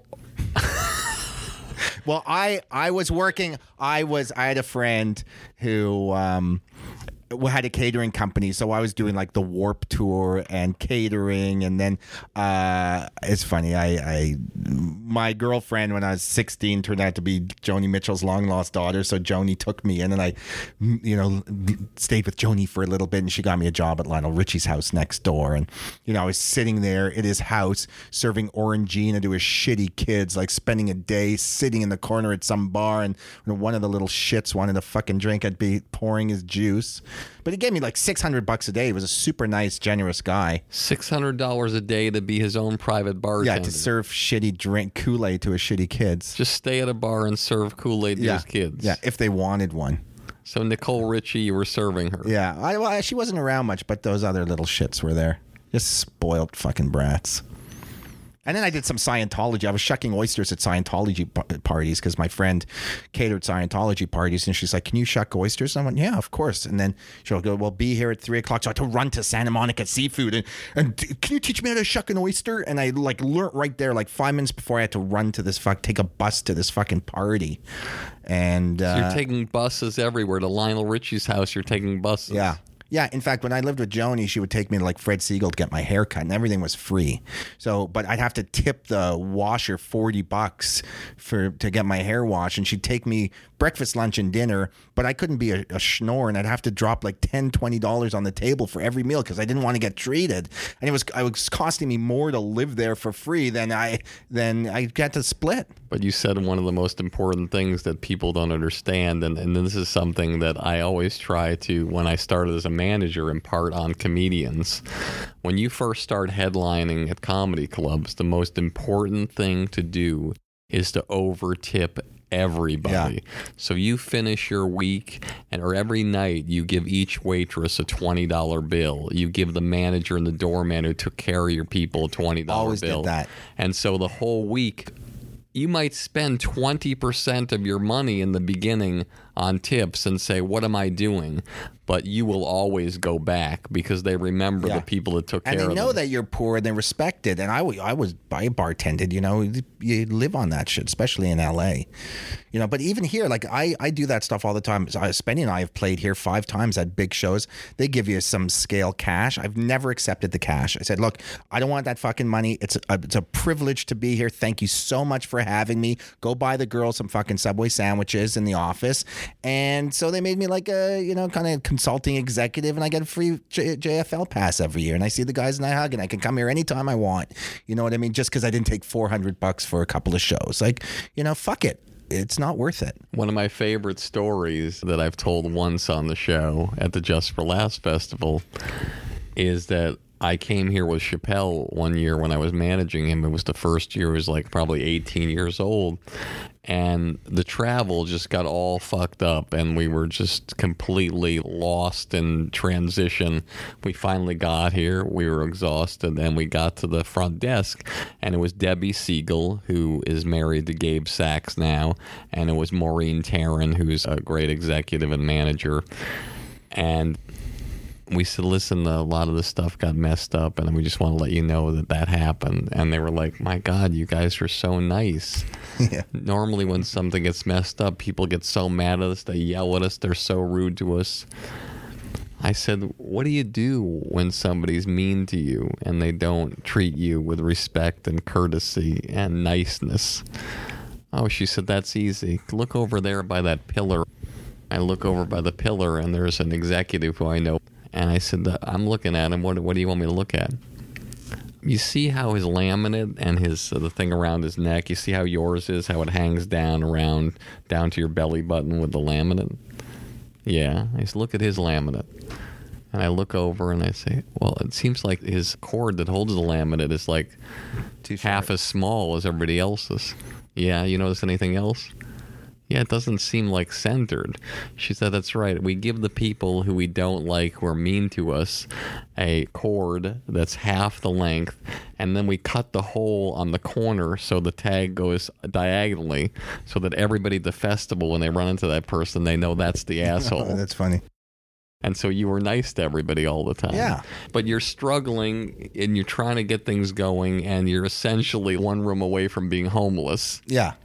Yeah. And the first big break you have, how does it happen? What happens? Five years? How do you keep the faith? How do you know? it know? was tough. It was really hard. I was having like uh, honestly like mini nervous breakdowns. I m- my shitty friend got me in as an extra. Like I was fucking broke, like piss poor, seventy G's in debt by the time a guy came Kenny versus Spenny.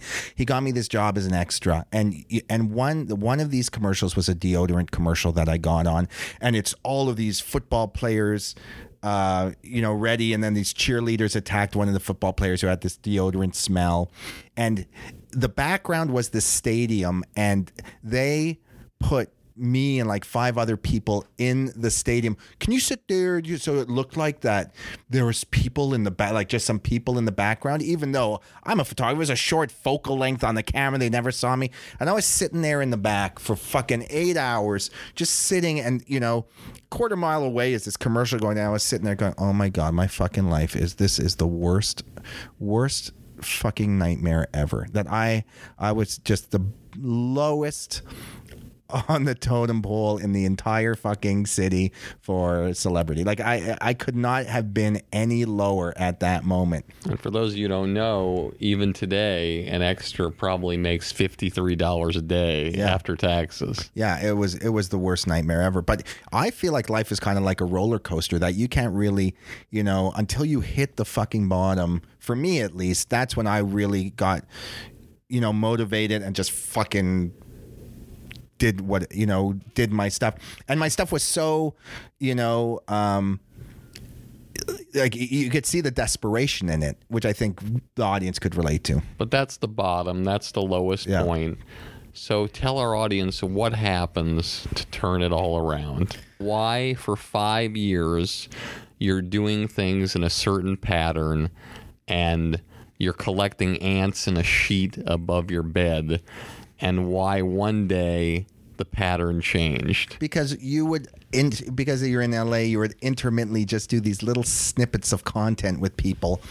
And I would see them like oh my god that's so good. This is great. And I would show them to people and you know I, I had like some friends come over and they'd they'd sit and they'd watch it and they'd be laughing their heads off in my room like and watching TV and that, that gave me the inspiration going okay no I'm going to be okay everything's going to be okay and then the other thing is it's just like you know, there's two types of people in the world, happy and unhappy. And I felt like I- have a dream and I'm going to do it. And if I quit, I'm going to fucking hate myself. And I knew, look, you know, you got it. James Dean was sweeping fucking floors trying to pay for, you know, uh, his, his, his, you know, acting school and Marilyn's, you know, flapping her tits in front of photographers so she could, you know, pay for acting class. Like, you know, you know, this is like nothing that, that, the Marx Brothers or or Three Stooges or any of these guys, it's it's a rite of passage to suffer in Hollywood and get the shit kicked out of you. And you know, I'm I'm I know Hollywood and I know, you know, I I I, I know the drill. And I had to take it up the ass, and you know it's it's perseverance and luck. You don't even have to be good. If you persevere and you get fucking lucky, those two things, you can make it. And you just have to deal with it. And it fucking sucks. All right, so tell our audience what's the first thing that happened that turned things around and showed you hope and then showed you that hey, holy shit, it's finally happening. Well, we did the we we got the Kenny versus Spenny pilot. Well, first I got the MTV pilot canceled. Fuck, fuck you. Then we got the USA Network pilot, and I'm doing it, and it gets canceled. They pull the plug, but I put it to I managed to put it together, and it was so good. Like it was so unique and great and real and fucking indie and guerrilla. Like I knew, I I knew it was a new genre, and I knew that it was it, it had. Uh, an air to it that was just totally. I, I knew somebody out there would fucking get it, and so uh, somebody out there got it. And you know, like I said, we, we had some I had some friends that I could pass it to, and you know, there's a lot of people that'll help you in LA, but they can only help you if you give them something to help you with. You know what I mean? So I just I always wanted to give people something that that they could use to sell. So you know, and it's the same. It all goes back to photography. You know, if you have an incredible photograph, you can sell it. So you have to get that fucking picture. You have to get that content. People come up to me all the time. What do I need to do to make it? You know, be fucking great. Just be great. That's it. And so you, similarly to going up to Neil Simon, you get rejected at MTV through your own doing because you didn't listen to what John Miller told you to do. Yeah. You said in the beginning of this that you have to play the game. And I believe in that instance, I'm going to go out on a limb. And that would be the one place where I would say it would be okay to not do any Jew jokes because that would never have affected how your content would have been. But I know what you were thinking, and a lot of artists think this way. Well, if he wins that battle, then he's going to ask me another thing, and then he's just going to own me for the rest of the thing. Yeah, but that turned out to be a great thing. Like I said, It worked out okay. It took you to the next place. But the next place you went, they too crushed you like a bug. Yeah. So now you've got two definitive no's where you've been all the way. It's almost like you're having sex with the girl, and just before everything's about to happen, she says, You know what? We have to go. But I haven't finished. We have to go. Yeah. And then you never see her again. Yeah. And so then, so you've been rejected twice. And the third time, what happens? And how do you stay focused and believing in yourself? Well, what happens is, so you know, we get the CBC show. We're number one in Canada, number one at the broadcaster. They cancel us. So after the rejection at MTV, after the rejection at USA, where you get to finish the pilot with the funds and then don't realize it, and you realize you can't sell it right then and there in the United States because USA will be pissed.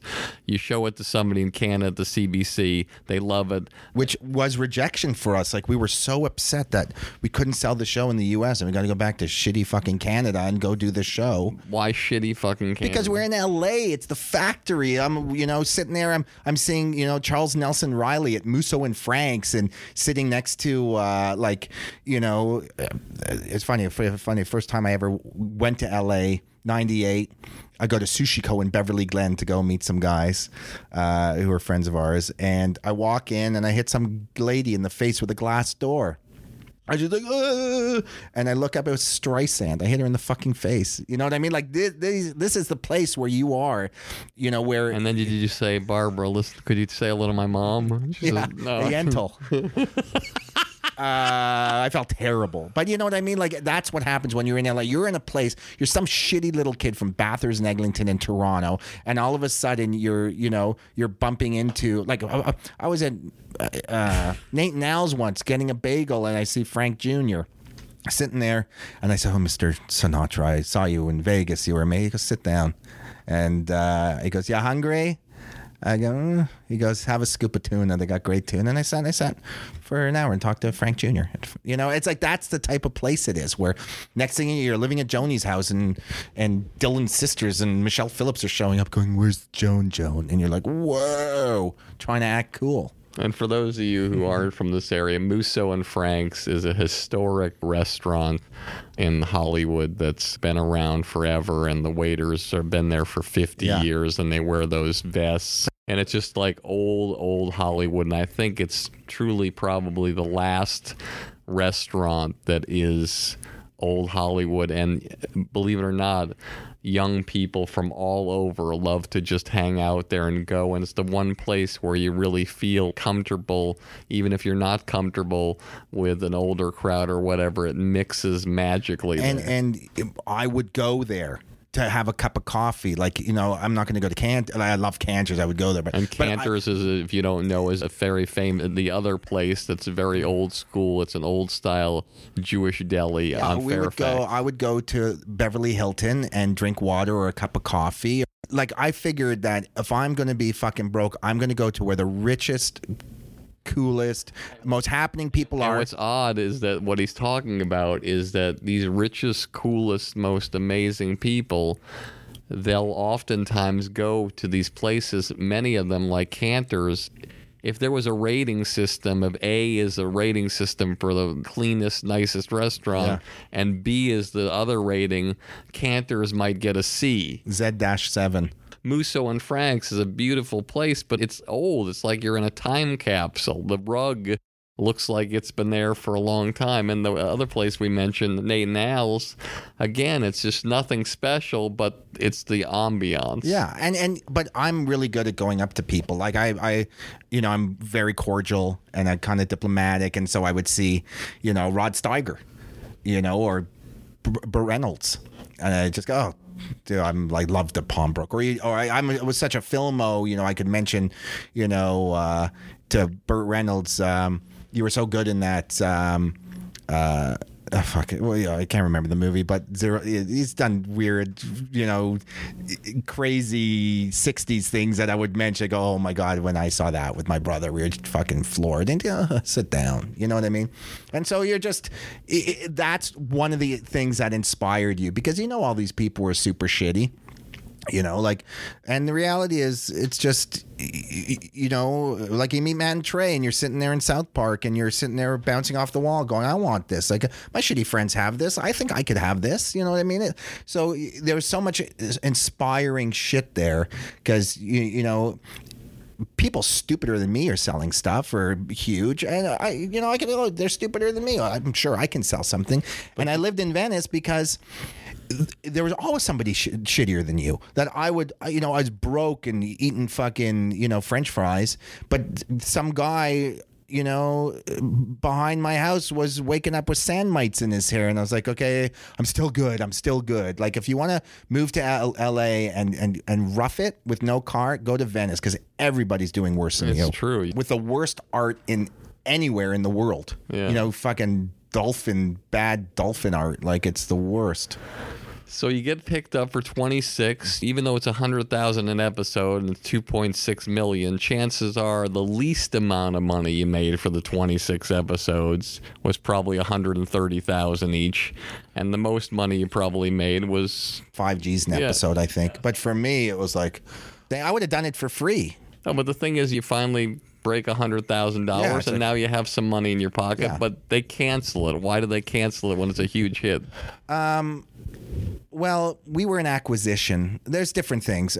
I- CBC, they did a lot of in-house shows. All of their shows were in-house.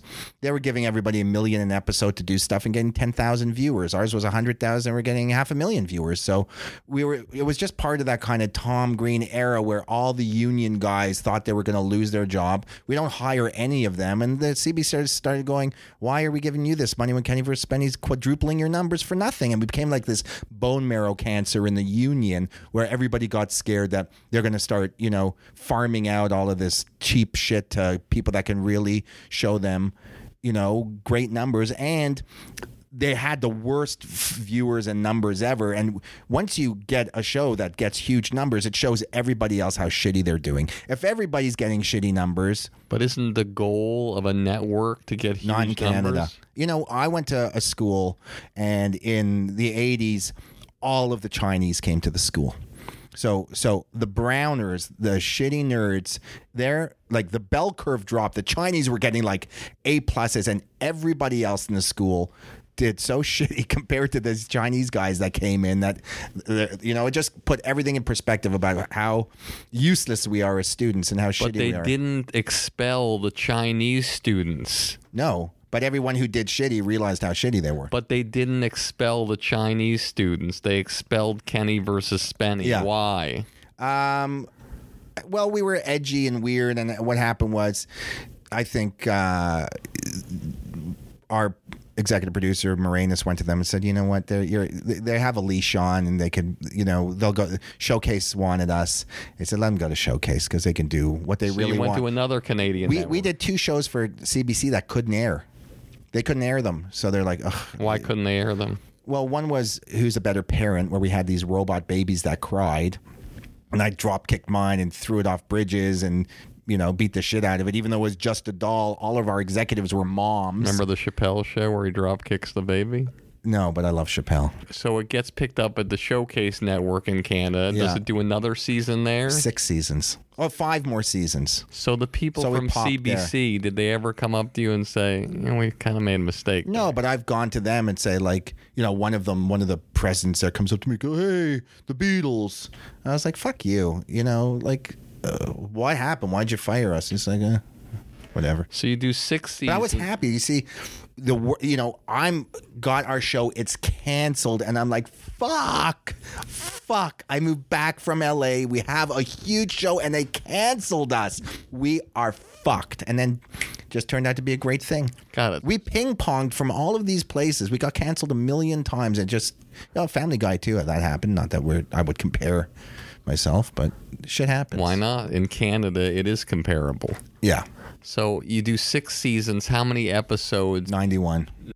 Well, and and a and a, uh movie of the week. But didn't you do some best ofs or things that were extra episodes or no? No, I, we did ones that we did like who's the biggest retard, which they refused to air. Uh-huh. They said "You- you're not allowed to make fun of mentally handicapped people. I said I've been doing that for four fucking years. You never complained before, but uh, then we did like we were doing stuff like.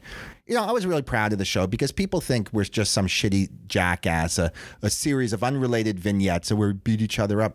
This was a, a, a narrative, you know, documentary sitcom and and it was very highly moralistic and I think that's what people really love about it. We did who do gay guys like more and we both tried to fuck the gay guy and embarrassing our, some of our shitty homophobic audiences. Like, you know, we do who could drink more beer. Spenny drinks 90 beers and almost dies and people are like, "Whoa, being an alcoholic is bad." You know, we and all, everything we did I designed so it's like who can eat more meat? People are trying to stop eating meat. Who can gain more weight? People are trying to lose weight, you know, and and you know, we do stuff where I had uh, tranny suck Spenny off on uh, nationally on television, and in the end, you know, it's just like, well, fuck you. It was a good blowjob, and it, and that like is so moralistic and so great. And I had a Down syndrome kid in the show.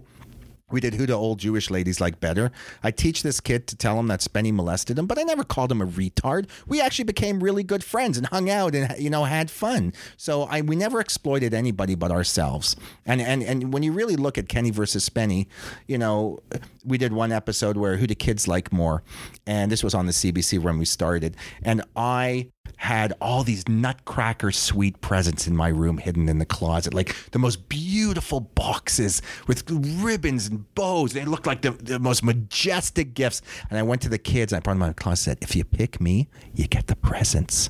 So at the end of the show, whether they like Spenny more or me more, whatever, they all pick me and I take them. I go, Yay, I win, I win. I take them all upstairs to my room and I hand out all of the presents and they open them up and they're all empty. It's like, fuck you. Here's a good lesson. And the parents came up to me, go, oh my God, you taught my kid like the best lesson. Don't like, don't take a fucking bribe, you know? And, and so I thought that was a really good thing. I think we stopped kids from being like molested by pedophiles. They knew that shitty adults are assholes. And that is, that Kenny versus Spenny actually stopped kids from getting into fucking people's cars because they're like, whoa, you know, they could relate to how shitty we were, and it and I'm really proud of that. That's fantastic. So Comedy Central does an acquisition. Why doesn't Comedy Central do new original episodes? Well, they they came on board. They did new. They did. We, we, they partnered with Showcase and did some new episodes. Yeah, But so I'm- they were on for I think season four or five, season four or season five. But they started airing the original ones first. they picked up some old ones, which I didn't really like. I was like, I, I had a whole like list of the best episodes, and and uh, some of the execs were, I like this one, I like that. one. That's how the business comes in, where you're not going to go, you know, for it's so blo- like my mind is blown. But they came on board when Spenny was so impossible to work with and so shitty, so horrible, and such an asshole that it was, you know, we had done so much with them. By the time they came on board, I was kind of like we were both kind of done with it. So it was hard to, not that I wouldn't have done it, and I tried to do it, but it was. Uh, And how much money did they give you an episode for those shows, the new ones? we were uh, we were up to about I think three fifty. 350 and it was a split with showcase for the money. Got it. Okay. which was a you know now it's like i'm meeting guys downstairs i'm like oh i'm doing a reality mobisode and it's it's under 500 and i'm just like oh fuck you your fucking mobisode sucks and you're so shitty how is someone giving you $500000 for a shitty four minute youtube video like you know we go to places trying to get a feature. Nobody, nobody gives us anything. No, nobody even realizes how great we are or how famous we are. It's like there's a total disconnect between the industry and how you know I got a million fucking fans on Facebook and shit. It's like uh, nobody gets it. I don't know. It's just so it's so disheartening. Not that I care. I'm really lucky and I'm super happy about it. And I I'm couldn't I have the best life ever and I couldn't be happier. But still, like you think whoever has the most Facebook fans is the person that should get the show. But this is why it is, is because you've changed. You stop being the person that you were and you're a different person. You'd have everything you want if you didn't feel so comfortable. You're not working as hard as you worked before. When you were fucking in that garage, You don't have to. Yeah. you were thinking about how do I got to Oh, get going? anything, yeah. The desperation, the thing. Now you have all the money you need. Chances are, if I could be so bold, that you never have to work again as long as you live, and your probably child doesn't have to work. Well, And so- have to work that rich, but uh, yeah, I'm kind of. I'm, But the point I'm trying to make is Yeah. that you're not getting up in the morning every morning thinking about the plan of how I'm going to pitch this next show and when they if somebody passes on that when I'm coming out to LA the next month and pitching the next show and if they pass on that I'm coming out again and doing this one Well, yeah, yes and no. The reality uh, after Kenny versus Spenny, a, a, a couple years later. I'm talking about now Okay, I'll tell you about now. Now, first of all, I have some cool friends, and and I. The, the, only thing I have is cool. It sounds lame to say, but I'm trying to maintain my cool because that's the only fucking commodity that I have that makes me useful in the entertainment business. And, you know, I uh, my entire life I've just always tried to go up the ladder. That's all I've tried to do is not do something shittier than what I did before. So it's a good idea comes around once every three to five years. It's like a it's like a soulmate or a chick or whatever. Like you only meet a good one every five or ten fucking years, and that's like it. And a good idea, I don't want to do a fucking shitty idea. And when you know, like recently, I've been inspired to do some something decent and, and that's like oh my god i that's it. I love it. I want to fucking do it. And so so you know it takes a really long time i just don't want to do anything shitty just to make fucking money because you'll you'll always you know, it's funny. Trey said to me once, said, th- "There's two pi- types of people: the people who do shit to make money, and the people that do shit t- to make art. And the people that do shit to make art will always make way more money than the fucking idiots who are doing shit just to make cash. And I figure if I just hang back, and you know, I feel like I'm a shitty Syd Barrett. You know, you just kind of like make. Uh, so I've made three good albums, or to me, and and you know, you got to make a great fucking album. And I think it's a wave, and you ride the wave, and and you know, you're just always trying to get a bigger wave. And if you can surf that bigger wave, you just go up the ladder. And I'm waiting till I have the opportunity to do something that's so great that you know is better than anything I've made before, and and that's all I want to do is just make something better. And it's hard to find those ideas or to to be motivated to do something fucking great. but I know you have the ideas. I know you have the money in this day and age to make a pilot presentation. Literally, you probably could be homeless and make a pilot presentation. Yeah. So I don't understand why you don't peruse through your I group of ideas. Just listen to me for one second, because this is important Yeah. for you. I think for Okay, you. please, uh, you Because you have all these great ideas. I'm sure you have hundreds of Yeah. them. You say good ideas are hard to come by. I know you know you can blow the dust off your treatments. Sure. And you have some great ideas. You have money. But you're not shooting these ideas now. You're not making them. You're not casting them and doing them and then going out with them. And then if that doesn't work, shooting another one and keeping a slate going and then taking a percentage of the money that's in your bank account and betting on yourself again. Yeah. You're waiting for somebody else to write you a check, which is the thing that you violently opposed to your whole life. Yeah, So why aren't you doing this? because I'm feel like I'm in a situation where you know the last show I did was five hundred thousand dollars an episode, and to to I, feel like I'm a person that has walked into rooms and sold shows. I just don't have some anyone in LA that's savvy enough or cool enough that I trust and love enough that will put me into rooms with people that can greenlight where I know this is the most important thing about the biz and it, it, it, you have to believe what you're doing is great. But you already do. I know, but who's? But I can't get in front. Like I, I can't go in front of get into a room with. I just need a really wicked fucking agent who loves But, I me and mean, gets me and just says, "Show up But to the this thing building." is, like, I don't understand. Like, I could make ten phone calls and you'll be in the room. well, So- that, well, then I'm. Uh, yeah. Well, this. I'm telling you, empires am I the built. only guy in the world that's Yeah. Yes, you are because the market's so oversaturated with everything. People are, uh, you know, you know, like there's mega stars and you know how hard it is to sell a show in LA. Like, it, it, it's it's tough. I, I just it, you have to find a home and you have to find a family. And every time you finish a show or it gets canceled, you lose your family. You lose your your executives. You lose your your your you know consultants and your writers and your camera guys and they all fucking wander off like a, somebody opened a fucking can of bees and everybody flies off anywhere when you got cash and when shit's going on and everything's together everybody fucking loves you you're buying everybody houses but the second you can't sell a show everyone fucks off on you because uh because you're you're you're lazy and you're a fucking loser. But listen if i had somebody that that you know really loved me and shared my voice and was cool and and totally inspired me and helped me you know create and develop something incredible i would fucking suck like literally suck their dick because i'm uh, I- i'm just that six year old kid that just wants people to see my shit Would you at least paint your nails? of course Okay. no i'm saying I'm, that's what i love it's just I've been so lucky to be back in that situation to do something so fucking great, and that's why Chappelle's so great, and and Family Guy's so great, and South Park is so great, and Tom was so great because they were in a place that you know it's a garden and you're a seed and you need the fucking soil and you need the water and the light. And it's very hard to be in a situation like oh what am i going to go do something for disney xd some shitty fucking kids like singing dance show that i'll, I'll, I'll fucking kill myself you know? I, I, I just the opportunity the correct opportunity hasn't opened up to me. And which is which sucks because i really do feel like if if somebody gave me a really good shot and had an idea that was mutually fruitful that fit their mandate and i loved it I, I would fucking kill it i swear to god like i would kill it So you take the last pilot you did, Triumph of the Will. yeah So that was five hundred thousand an episode. yeah about okay. 475 All right, four seventy five.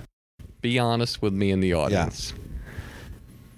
The first episode, you have the plan, you know what it all is, you see it, and it's right there. And I tell you, Kenny, I want you to make it with your resources, everything you have with your own money, and I want it to look as good as the episode looked that they spent Yeah. 475 on. Yeah.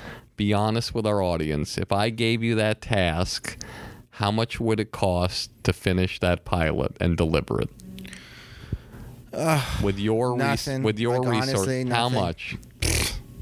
11 g's That's right, eleven thousand yeah. dollars. camera good good uh Kenny. camera editor 2500 a week Kenny, put a slate together, put six things together, commit a hundred thousand dollars of your own money, and make six pilots a year and kick fucking ass and stop with the craziness of waiting for somebody to write a check for four hundred and seventy five thousand Oh, I dollars. wanted eight hundred thousand. No, I've been. I, I have some projects out there, but yeah. I know, but I'm just saying you are a leader. You're a guy who makes things happen. You can make anything happen.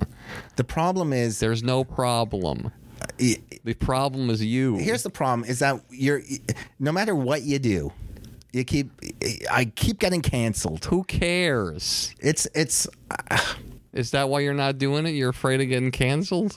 Well, no, I'm af- I'm afraid that the the people who I'm going to give it to aren't going to get it. Like, yes, I could do a sizzle reel, this or that, but I And don't know. fear and success, they But- go but- together well? But I, I'm not saying it's it's Do fear. I'm just well? saying that You did say fear. historically, all I've done, I've walked in the room with presidents and sold shows. Like I, I don't need to. uh, You You're know, the most successful television producer in Canadian history, probably. It's a they're genre pieces. Nobody, nobody. Uh, the, the, you So know what the you million people on YouTube Have you don't seen give the a shit? comedies they're doing in Yes, Canada? but the How am I million- supposed to walk into a room and sell a comedy to somebody who's done you know the worst fucking show don't in the go to history of Canada. television? Well, that's what I did. I avoided Canada. But you're still not answering the question. Why aren't you making these pilots for 11,000, I, I may be 15? tra- I may be traumatized by all of the work that I've done. And I'll tell you, my last show, you know, you don't know what's going on. Like, like I'm doing a show. I'm trying to get my mom laid. If nothing happens, I'm fucked. Like, it's so much. Why you fucked? Well, because a lot of my stuff is documentary. Yeah. So something has to happen in a documentary for shit to get funny, and it's the most dangerous thing you can do is is go out there and pray to God something happens. And luckily, for some fucking, I got a horseshoe up my ass. Luckily, for some reason, in my stuff, historically, weird stuff is happening, all, and I managed to turn out some good stuff. So, uh, it, it it's just so dangerous. I've been so lucky. It's a Russian roulette for me. You know, you keep spinning it, you keep spinning it, and that bullet doesn't go off. And I'm just scared that I'm going to do something. It's going to turn out so shitty that I'm going to fucking destroy my my.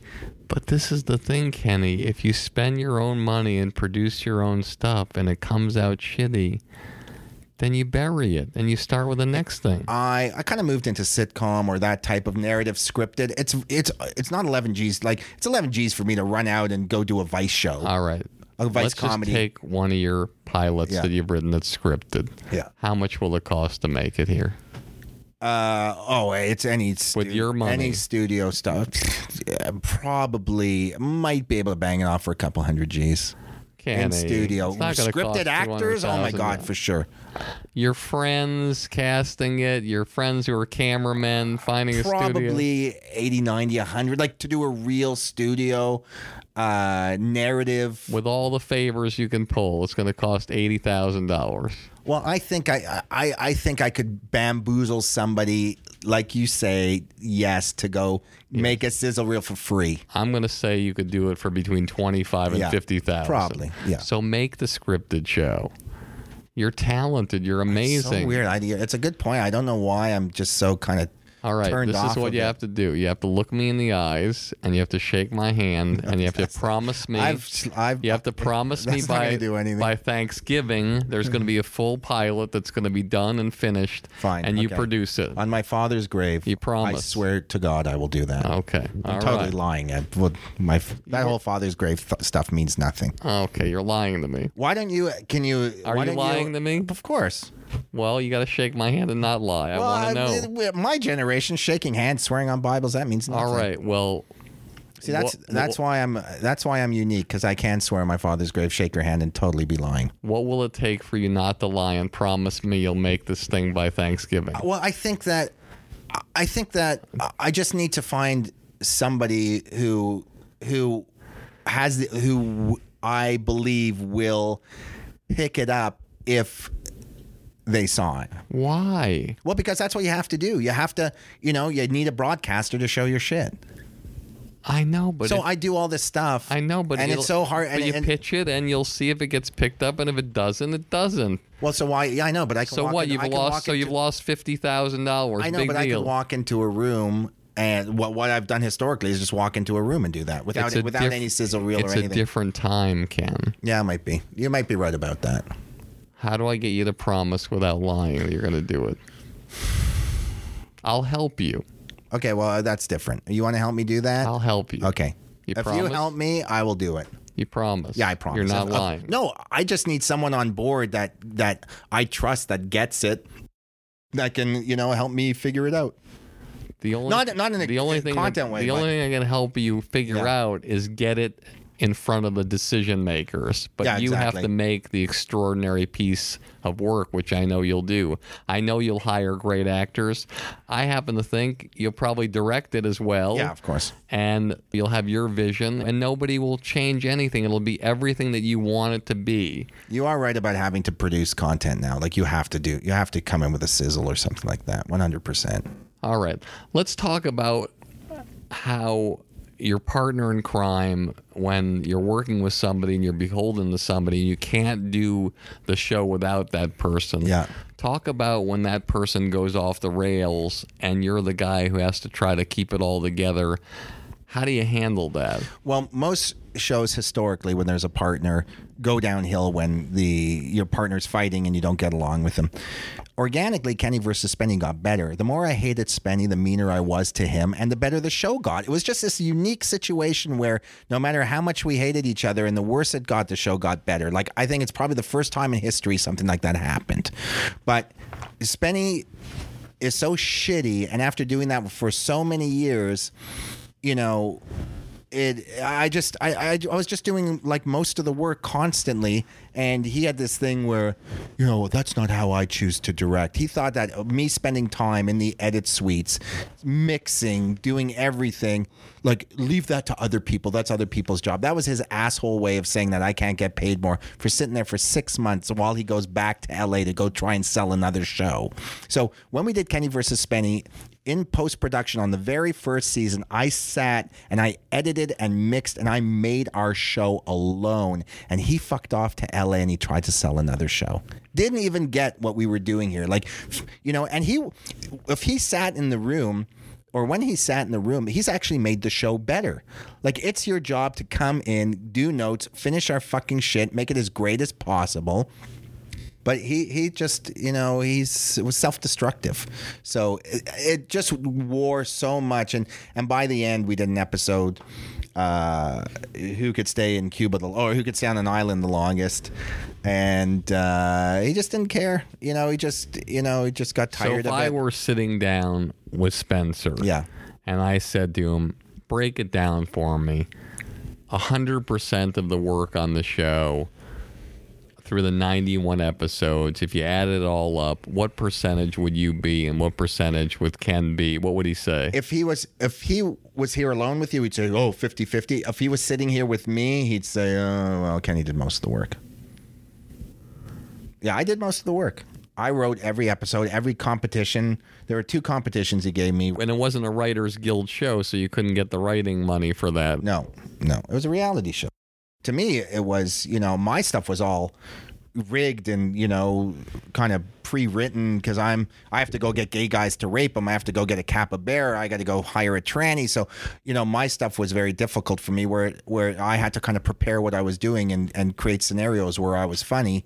Like i had to uh, you know we're doing fart episode. Okay uh, i got to stick a tube up my ass and learn to fart.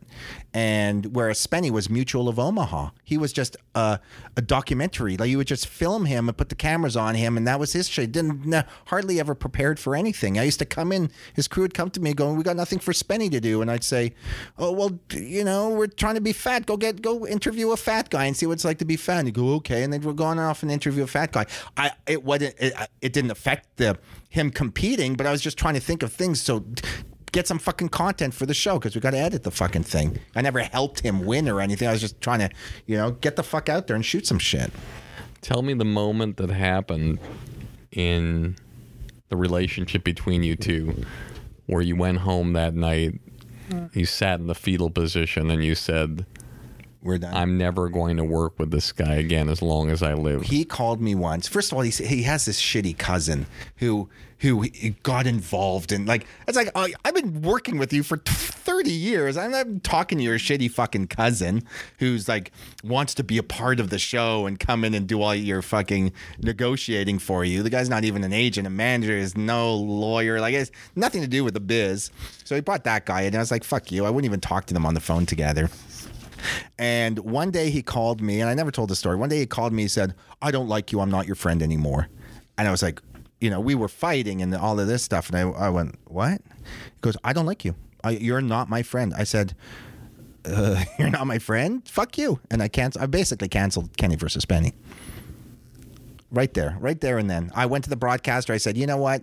This was after the Cuba episode, and he wasn't pulling his weight, and he didn't give a shit anymore. And I didn't want it. They ordered they ordered another season of Kenny versus Spenny, season seven, and I knew Spenny Spenny just doesn't have the fucking. He, he just he, he he's not he doesn't care. He doesn't care enough to go do a great another season. So I said, fuck this. I said, I want to do a show where it's me versus the world, where I go, you know, it's me trying to, you know, create love and, and stop war, and, and you know, it's Kenny versus the world. And and Spenny went off and did like this total piece of shit, you know, curb. Everyone's doing a curb. He went off and did a curb, and he let everybody else direct and do all of their work, and it turned out to be the worst car crash in Canadian history. In fact, that show got the, the least viewed numbers out of any show in the history of Canada. It was terrible. So I I kind of instigated that, and I told the broadcaster too. I said, they said, "Well, we're going to do the show with Spenny." I said, "Just don't, just don't have him act. Don't let him act." And they let him act, and the show was terrible. And he did it with with um, David, uh, what's his name, Steinberg. And I was like, I loved Steinberg, but now it's like, uh, dude, how can you fucking do something that shitty? He did it for the money, I'm sure.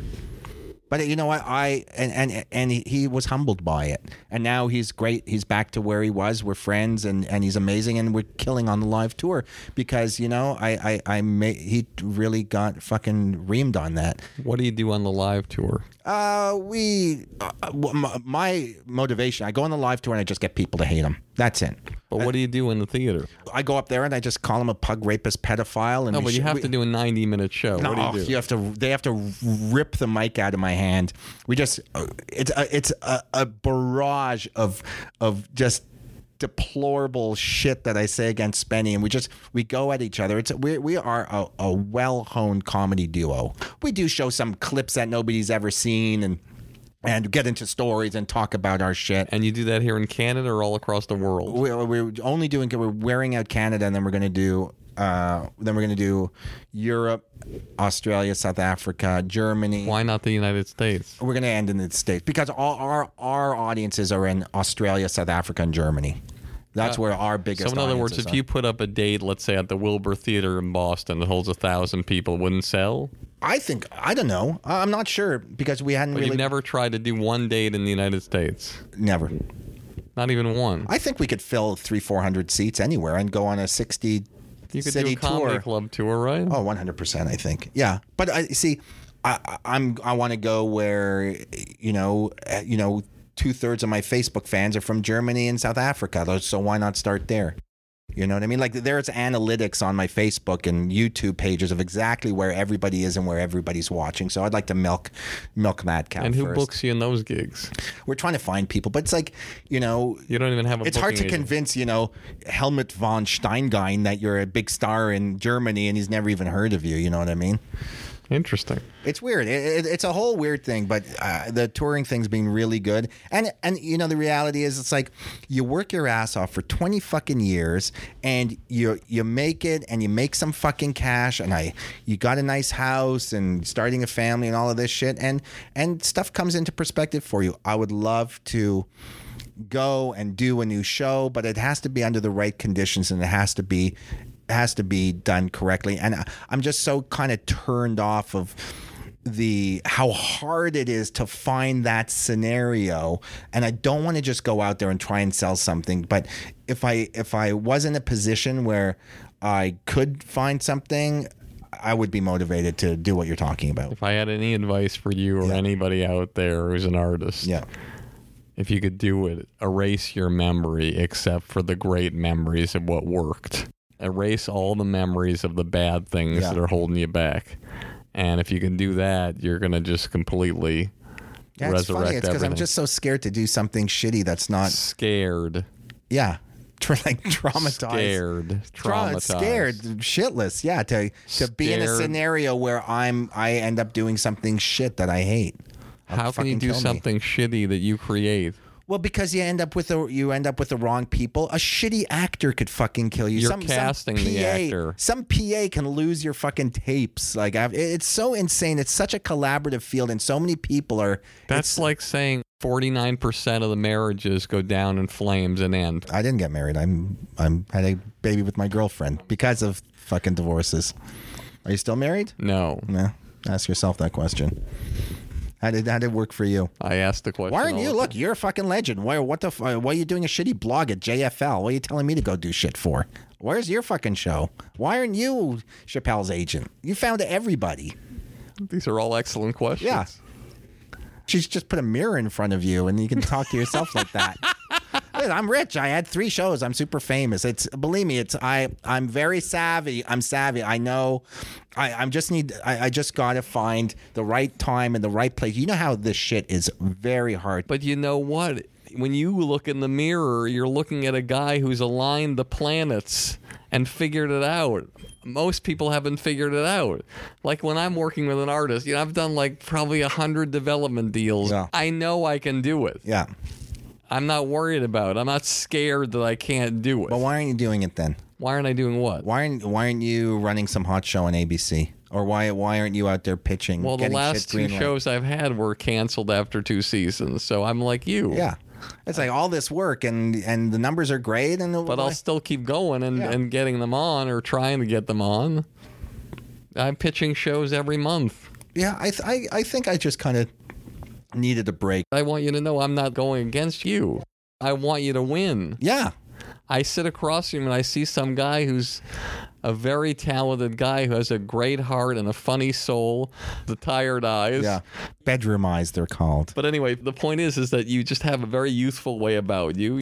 It's stunning to the audience and to me that somebody who's experienced the kind of success that you've had is thinking, God, I'm scared and I'm going to get the shit kicked out of Well, me again. not, it's not being scared. It's just, it's like I left LA in 2009. I moved back to Toronto. It's like you, like, it, you know how much work it is to go. Like, I have to, if I want to go sell a show, I have to go move back to LA with my family and, you know, go find a wicked fucking agent and just, like, I, I go, sometimes I go when I pitch in LA. There are two shitty guys sitting next to me who are fucking vultures that are madmen. It's like, holy shit, I remember being that guy. It's like, I'm 48. Like, it's, it's like, to, you have to be a fucking madman to go out there and, and, do it and sell it and go buy fucking David Spade drinks at the Soho House and you know be in the right elevator and run to Musso and Frank's and sit around eating herring so that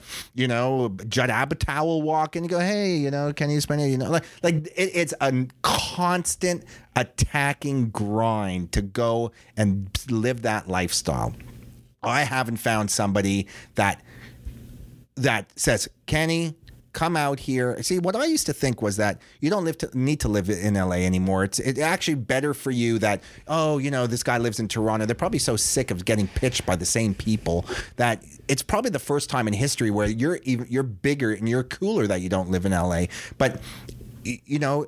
It's a collaborative effort, and if I had a, a cool agent, which I have in the past, had incredible agents, but they're gone now. It's like that said, you know, come here, meet this person, and uh, that's you know that's all I need is somebody to just go, hey, look, um, put a reel together and or do this or I love that idea, do it, and I'll and I, I think this guy will go for it. I would gladly do it. You know what I mean? It's just it's L.A. and you have to be there and you have to fucking do it, and that is a whole different thing than than uh, me living in Toronto and eating getting free desserts because I'm Kenny because I'm famous. So so I bet the garage is still open. I'm sure. Well, listen, there's a house they offered me for 160 G's when I was in debt on Abercrombie. You know, it's like if the house is worth 1.5 million now, if I had three G's to put down on a mortgage, I, would you know, I would, uh, I'd still be there. God, all right. I want to do like a six degrees of separation, if you don't mind. I'm going to mention some names or topics. Yeah. I'd love you to tell me the first thing that comes to mind. Anal sex. Oh wait, you haven't started yet. That was my first one. I was going to say, okay.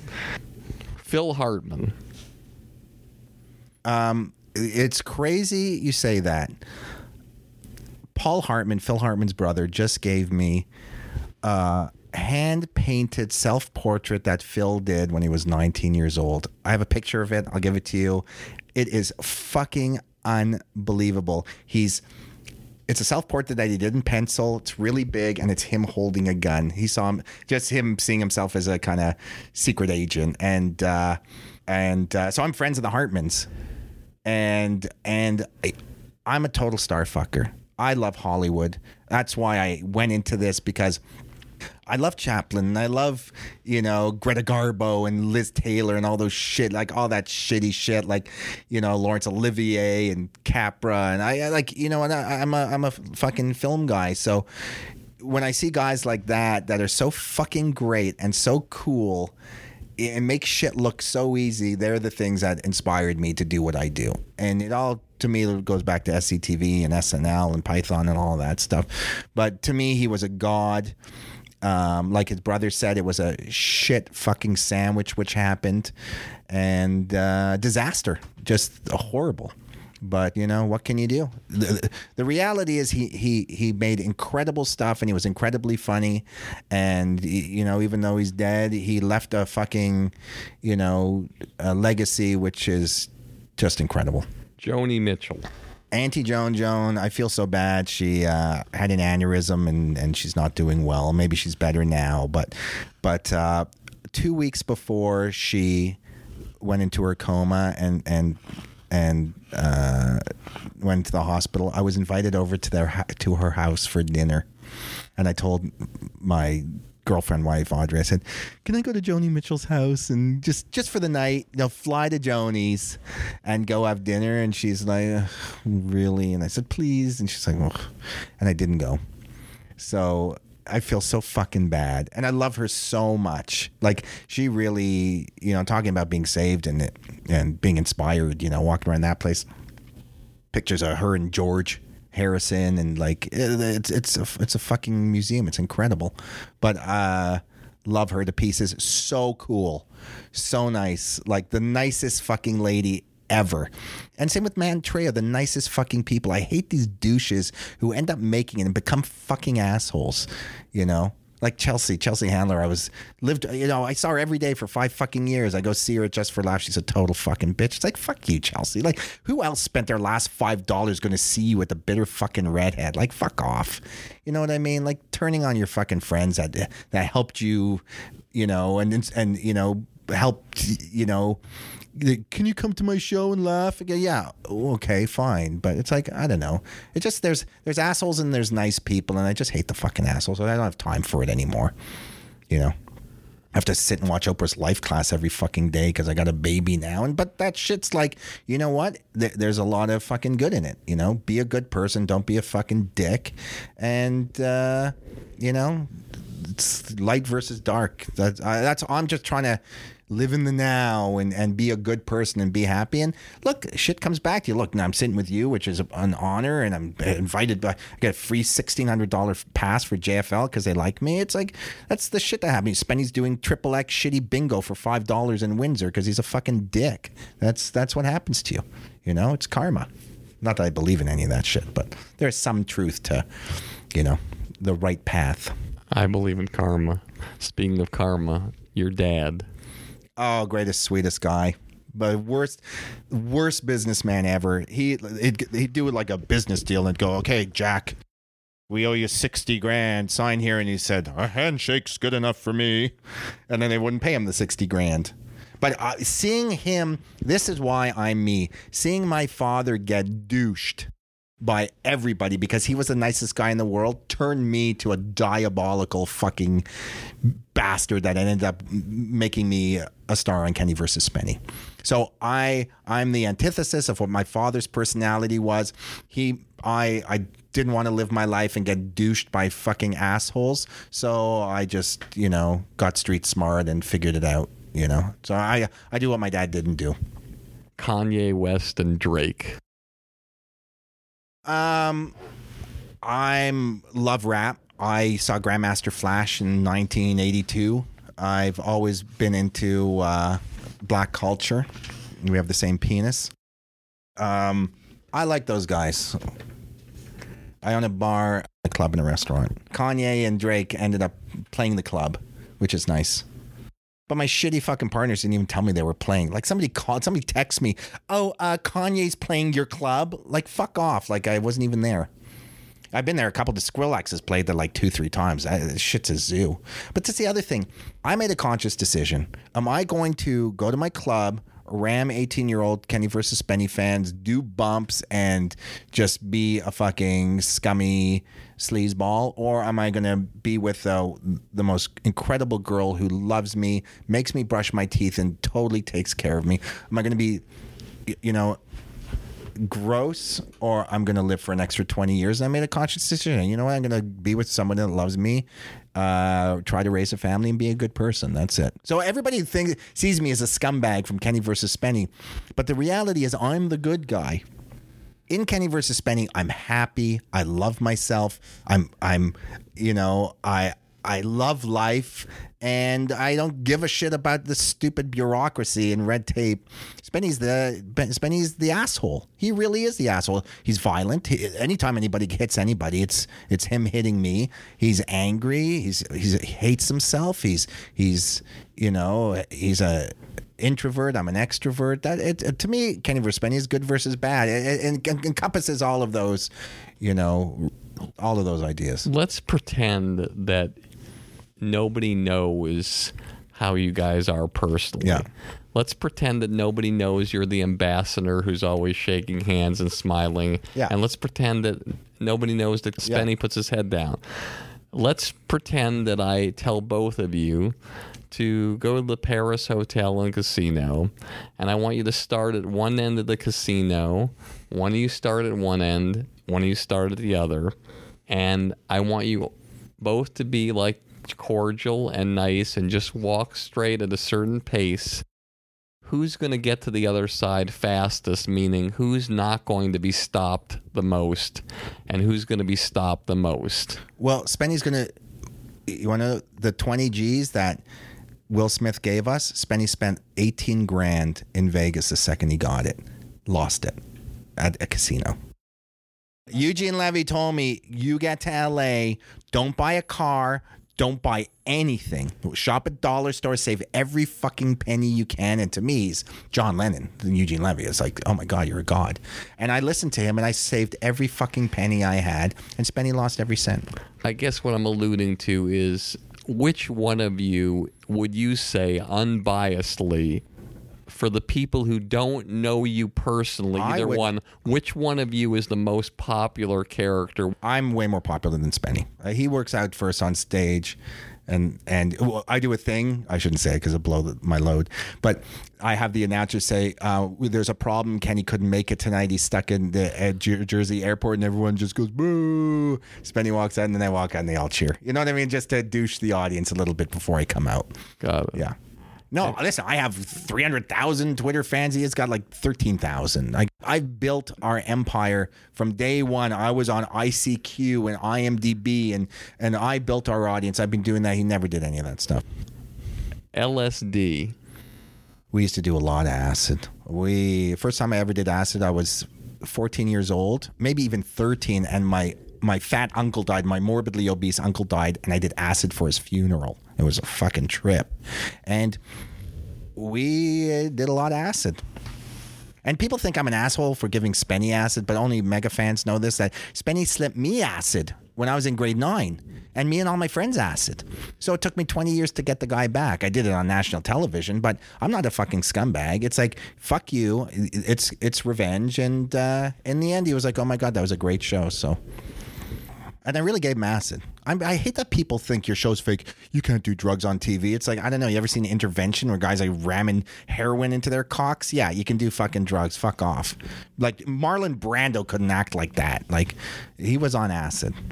What's interesting is in these shows you glorified acid. No, no. He ends up sh- dancing around and shitting his pants. Nobody watches that show is going to want to do SIDS. But you didn't know he was going to do that. Well, most people do that on when they're whacked on fucking microdots. Yeah. Most people drop a load. acid is the worst. I, it is the craziest fucking drug. I think people should do it. What's the worst thing that ever happened to you or one of your friends when you were on acid? Once I was on acid. It's one of the last time. Oh, first of all, uh, I'm on acid with my friends. My friends jump. My friend jumps off of a bridge. Total after school special. Jumps off of a bridge, spends six months in the hospital, loses half of his face, 13 teeth, like ended up dying a few years ago from the injuries that he had when we were 14 years old. So I, I went out with my friends one night, did acid. My friend jumped off a massive bridge and like almost killed him. His dad made funeral arrangements that night. It was a fucking nightmare my worst trip was once I was on acid. I was really high, and we were under. We were at the back staircase of an apartment building because you can't really go anywhere on acid. We are kids, and I, I was getting so fucking high that I lied down next to a fence, right against the fence, and all of a sudden this paper bag bag blew against the fence, and I screamed like ah, and it broke my fucking brain. It was one- the one of the worst experiences being surprised on acid, and that's one one of the reasons why I scared Spenny in the show because to me that was the worst trip that I ever had. Just a paper bag blowing against a fence and scaring the living fucking shit out of me. True story. South Park, Matt and Trey. Uh, geniuses. I, you know, I sat there. I didn't do anything. I got maybe one Jew joke in. They You're fired, talking about when me. you're talking about when you were hired as a Yeah. writer on the show. Yeah. How many seasons in were you hired as a writer? season nine. nine. Yeah. And you just sat there and did nothing? Nobody does anything. Those guys sit there. They write everything themselves. So why do they hire people? They like sitting with their friends, and they they're they're they are the nicest, sweetest fucking guys in the world. Do they I- tell you that before you go in? Listen, we're going to hire you. Going to make some money. No, I gonna didn't. sit here it didn't and watch work us. for me. I was a like I said, I was a bumblebee in a jar, and I'm sitting there trying to get in all these jokes. And I, what I didn't understand is they just want to get the show done as great as they as, as great as possible. They need to get the show done. And I was like, okay, season nine's when Kenny Hotz comes in, and everybody's gonna know, oh, the show. But no, they they want to put the show in the can. They did five million episodes. Get her done. Get her done. Get her done. Uh, Not quick, like just to make the best show they possibly can. Your proudest moment in show business. Wow, there's been a there's really been a lot. I think when I did Triumph of the Will and I did the first episode where I tried to get my mom laid and I realized wow, this is an evolution of like I was so scared that I would lose my audience or I couldn't do anything that that my fans would like cuz I love my fans. I really do stuff to to you know make them laugh. But when the ending of the first episode like clicked and I went, "Oh my god, this is way better than Kenny versus Spenny ever could be." And it, to me, the show I the last show I did Triumph of the Will is my my greatest moment in history. And to to to you know, I'm doing who can stand up the longest and who can live with a shit in their pants and now I'm doing can I find my mother love? It was it's like the beatles. It's like it's all about love. Like to me i know it sounds cheesy and shit but these are big fucking issues and shit you know? I thought it was a kind of to me a new genre that i kind of created and it felt really really good. Your biggest disappointment in show business and what you did from that defeat to do something that moved your career to the next level. well it's this and i'm after this i'm just going to go to starbucks No, really. What's your biggest disappointment in show business? Um, oh, I got this big shit about I I was so good at selling things that I while I while Kenny versus Spenny was on the air during the break, I went and sold a show to FX. And I'm green. I didn't know. Like it would piss off Comedy Central if I got a show on FX. God, fucking, you know, Jim Belushi can go sell 15 fucking shows on 10 different fucking networks. I can't. Uh, you know, I get a shot to go do another show. I can't do it. And guess what? You can't fucking do it. So uh, that's that's kind of traumatized me. Probably the reason why I haven't done anything in a while because it was just, you know, I I was like number 18 on IMDb you know, because I had two competing shows on two. It just, it's just the way it worked out. I didn't plan it. I didn't want it to happen like that, and uh, and it was just this fucking, you know, shitstorm that happened, and that's what happened. I both broadcasters were like, "Fuck you! Why are we trying to make you big when you're on another channel?" And that's it. But I didn't know. I thought, God, everybody has two fucking shows on different channels. I just wasn't big enough to do that. But wouldn't they know before they bought the show? No, my agent would not let me tell Comedy Central that I sold the show before it came out, which was my mistake. I should have just done it. That's how I fucked up. You sold Testees right before Kenny and Spenny was to air on Comedy Central. No, it had already aired for a year. So all right, so uh, John Landgraf knows at FX that you have a show on Comedy Central. yeah, but John Landgraf, I don't know if they were, he- you know, he they were competing. He's a very smart man And a very knows- nice man. He knows what he's doing. Yeah. So he picked up your show knowing that it was on Comedy Central. Yeah, and then he, they said, "Oh, from South Park writer," and I worked there for three weeks and got fired. So it's like, not only are they mad at me, and then all of a sudden said, "Oh, the South Park guy." It wasn't even a South Park guy. I sat in the room and tried to, you know, order a salad or Kentucky Fried Chicken. You know, it's like that's uh basically all I did. And it just it just got worse and worse. and how worse. many episodes did Testees do? 13 and then the market the us market collapsed. So i'm you know i they just gave like 40 million bucks to the guys from sunny and they had to cancel all their shows you know? So i don't know. I, i'm sure i had to do with it but they were paying nothing for the show. I could have kept going. It was it was also done too fast Testees I was I just kind of got I got caught up in the whole Hollywood thing where people are like you we're giving you a show. But don't you think if the people and Spenny was so shitty like t- like it was just the worst time because he was such a fucking asshole and was and he just deserved to get douched so bad for being such a dick that like to have like who gets offered your own fucking show by Fox? Like like it's so rare. Like it's like uh, you can't turn down that opportunity no matter who the fuck you are. Well you know Chappelle can and other people can. I'm just some fucking shitty little schmo from Toronto you know, but whatever. Uh, listen, it, I learned my, you know, I learned my lesson. I fucked it all up. I'm the guy that suffered for it. You know, but whatever. Well, now you're going to turn it all around. Could Come Thanksgiving, you're going to have a full pilot. I know because it's been like four years since I did anything. Thanksgiving, you're going to have a full scripted pilot. You're going to blow people away. Yeah, you're right. You're right. You put something great in front of somebody, they buy it. And when have you not done something great? Uh, right now, Okay. So you've done 91 episodes of Kenny 13 and Spenny. 13. thirteen Testees and six try for the wills. That's right. So you've done over 110 episodes. Yeah. And how many of those episodes would you consider to be shitty? Two, one, 1%. and that's Spenny's fault. They're shitty, not mine. It's the collaborative idiots that you work with that end up fucking everything up. I think you're going to do okay. Okay, you're a good egg. Last question. What advice do you have for the young person or anybody who's like living in a garage somewhere, piling up the ants, taking a salt and pepper and ketchup packets from Carl's Jr., and just trying to figure out how to get to the next level, not only as an on camera person, but as a producer and sell and get to the point that they can have the kind of career that you've had? Now you can do it easy in your fucking underwear in your bathroom on YouTube. Everybody has their own network. I say don't do stand up because there's no executives anymore out there going, I'm going to give you a shot, kid, and giving you a fucking sitcom. You can play to 7 billion people at home on your fucking computer, on your fucking iPhone. You can make a movie on an iPhone and win an Oscar. You really can. Like if you you can do anything at home alone with nothing. No one's ever had that opportunity. We never had that opportunity. We you got YouTube now. You could be maybe you could be a billionaire. You can. And it could be one stupid song or it could be one bit or whatever. Everybody owns a network. Stop doing stand up in clubs. Do it on YouTube.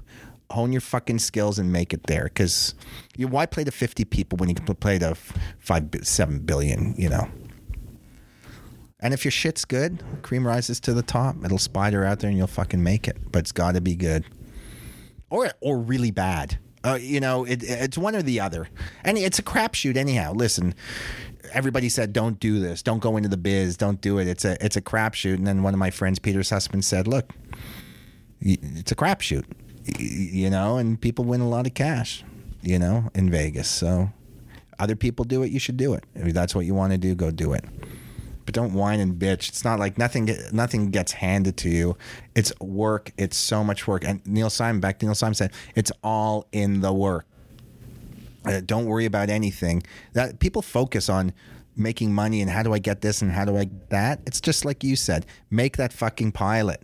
Just do the fucking work, and if it's great, it'll be found. You know, and they could, you know, you can, you can sell. It's not, it's not hard to sell a show to, to, you know, Kevin Reilly it's hard to make a great fucking show to sell to him. But if you have anything that that's fucking great, and you put it on YouTube, you you have a you have the hottest show in in America. You know, it's just you just got to do it. Not enough talk. I at Coffee Bean for ten fucking years, while listening to idiots try and do their shit or talk about garbage. Write the fucking script and shut up. Awesome. Awesome. You will be found, Kenny Hotz, on this podcast and you will be heard. Thank you. And this was amazing. And I'm very, very grateful. Thank you for having me. It's it really is an honor. You are a legend. All right. As always, this has been another episode of Industry Standard with me, Barry Katz. And if you like the show, tell all your friends. And if you don't like the show, tell all your friends.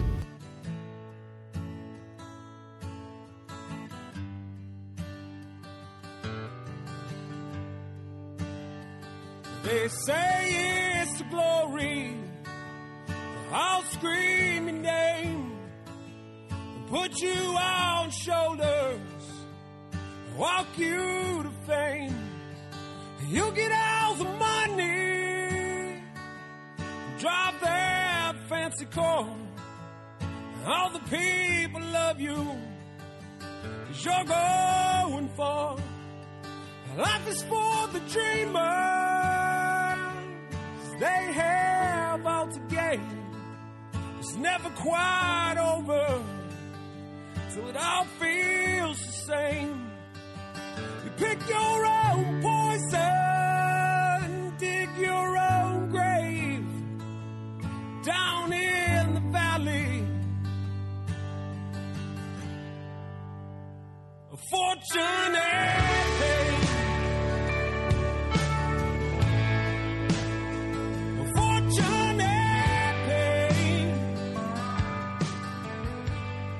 Thank you for listening to Industry Standard with Barry Katz. If you'd like more info on our schedule of new episodes, which will be available for download every Monday, or how to reach Barry through Twitter, Facebook, or email, go to barrykatz.com. Before you leave, please take a moment to subscribe to our podcast, leave a comment, and rate it, even if you think it blows. Thank you for your support and have a great day.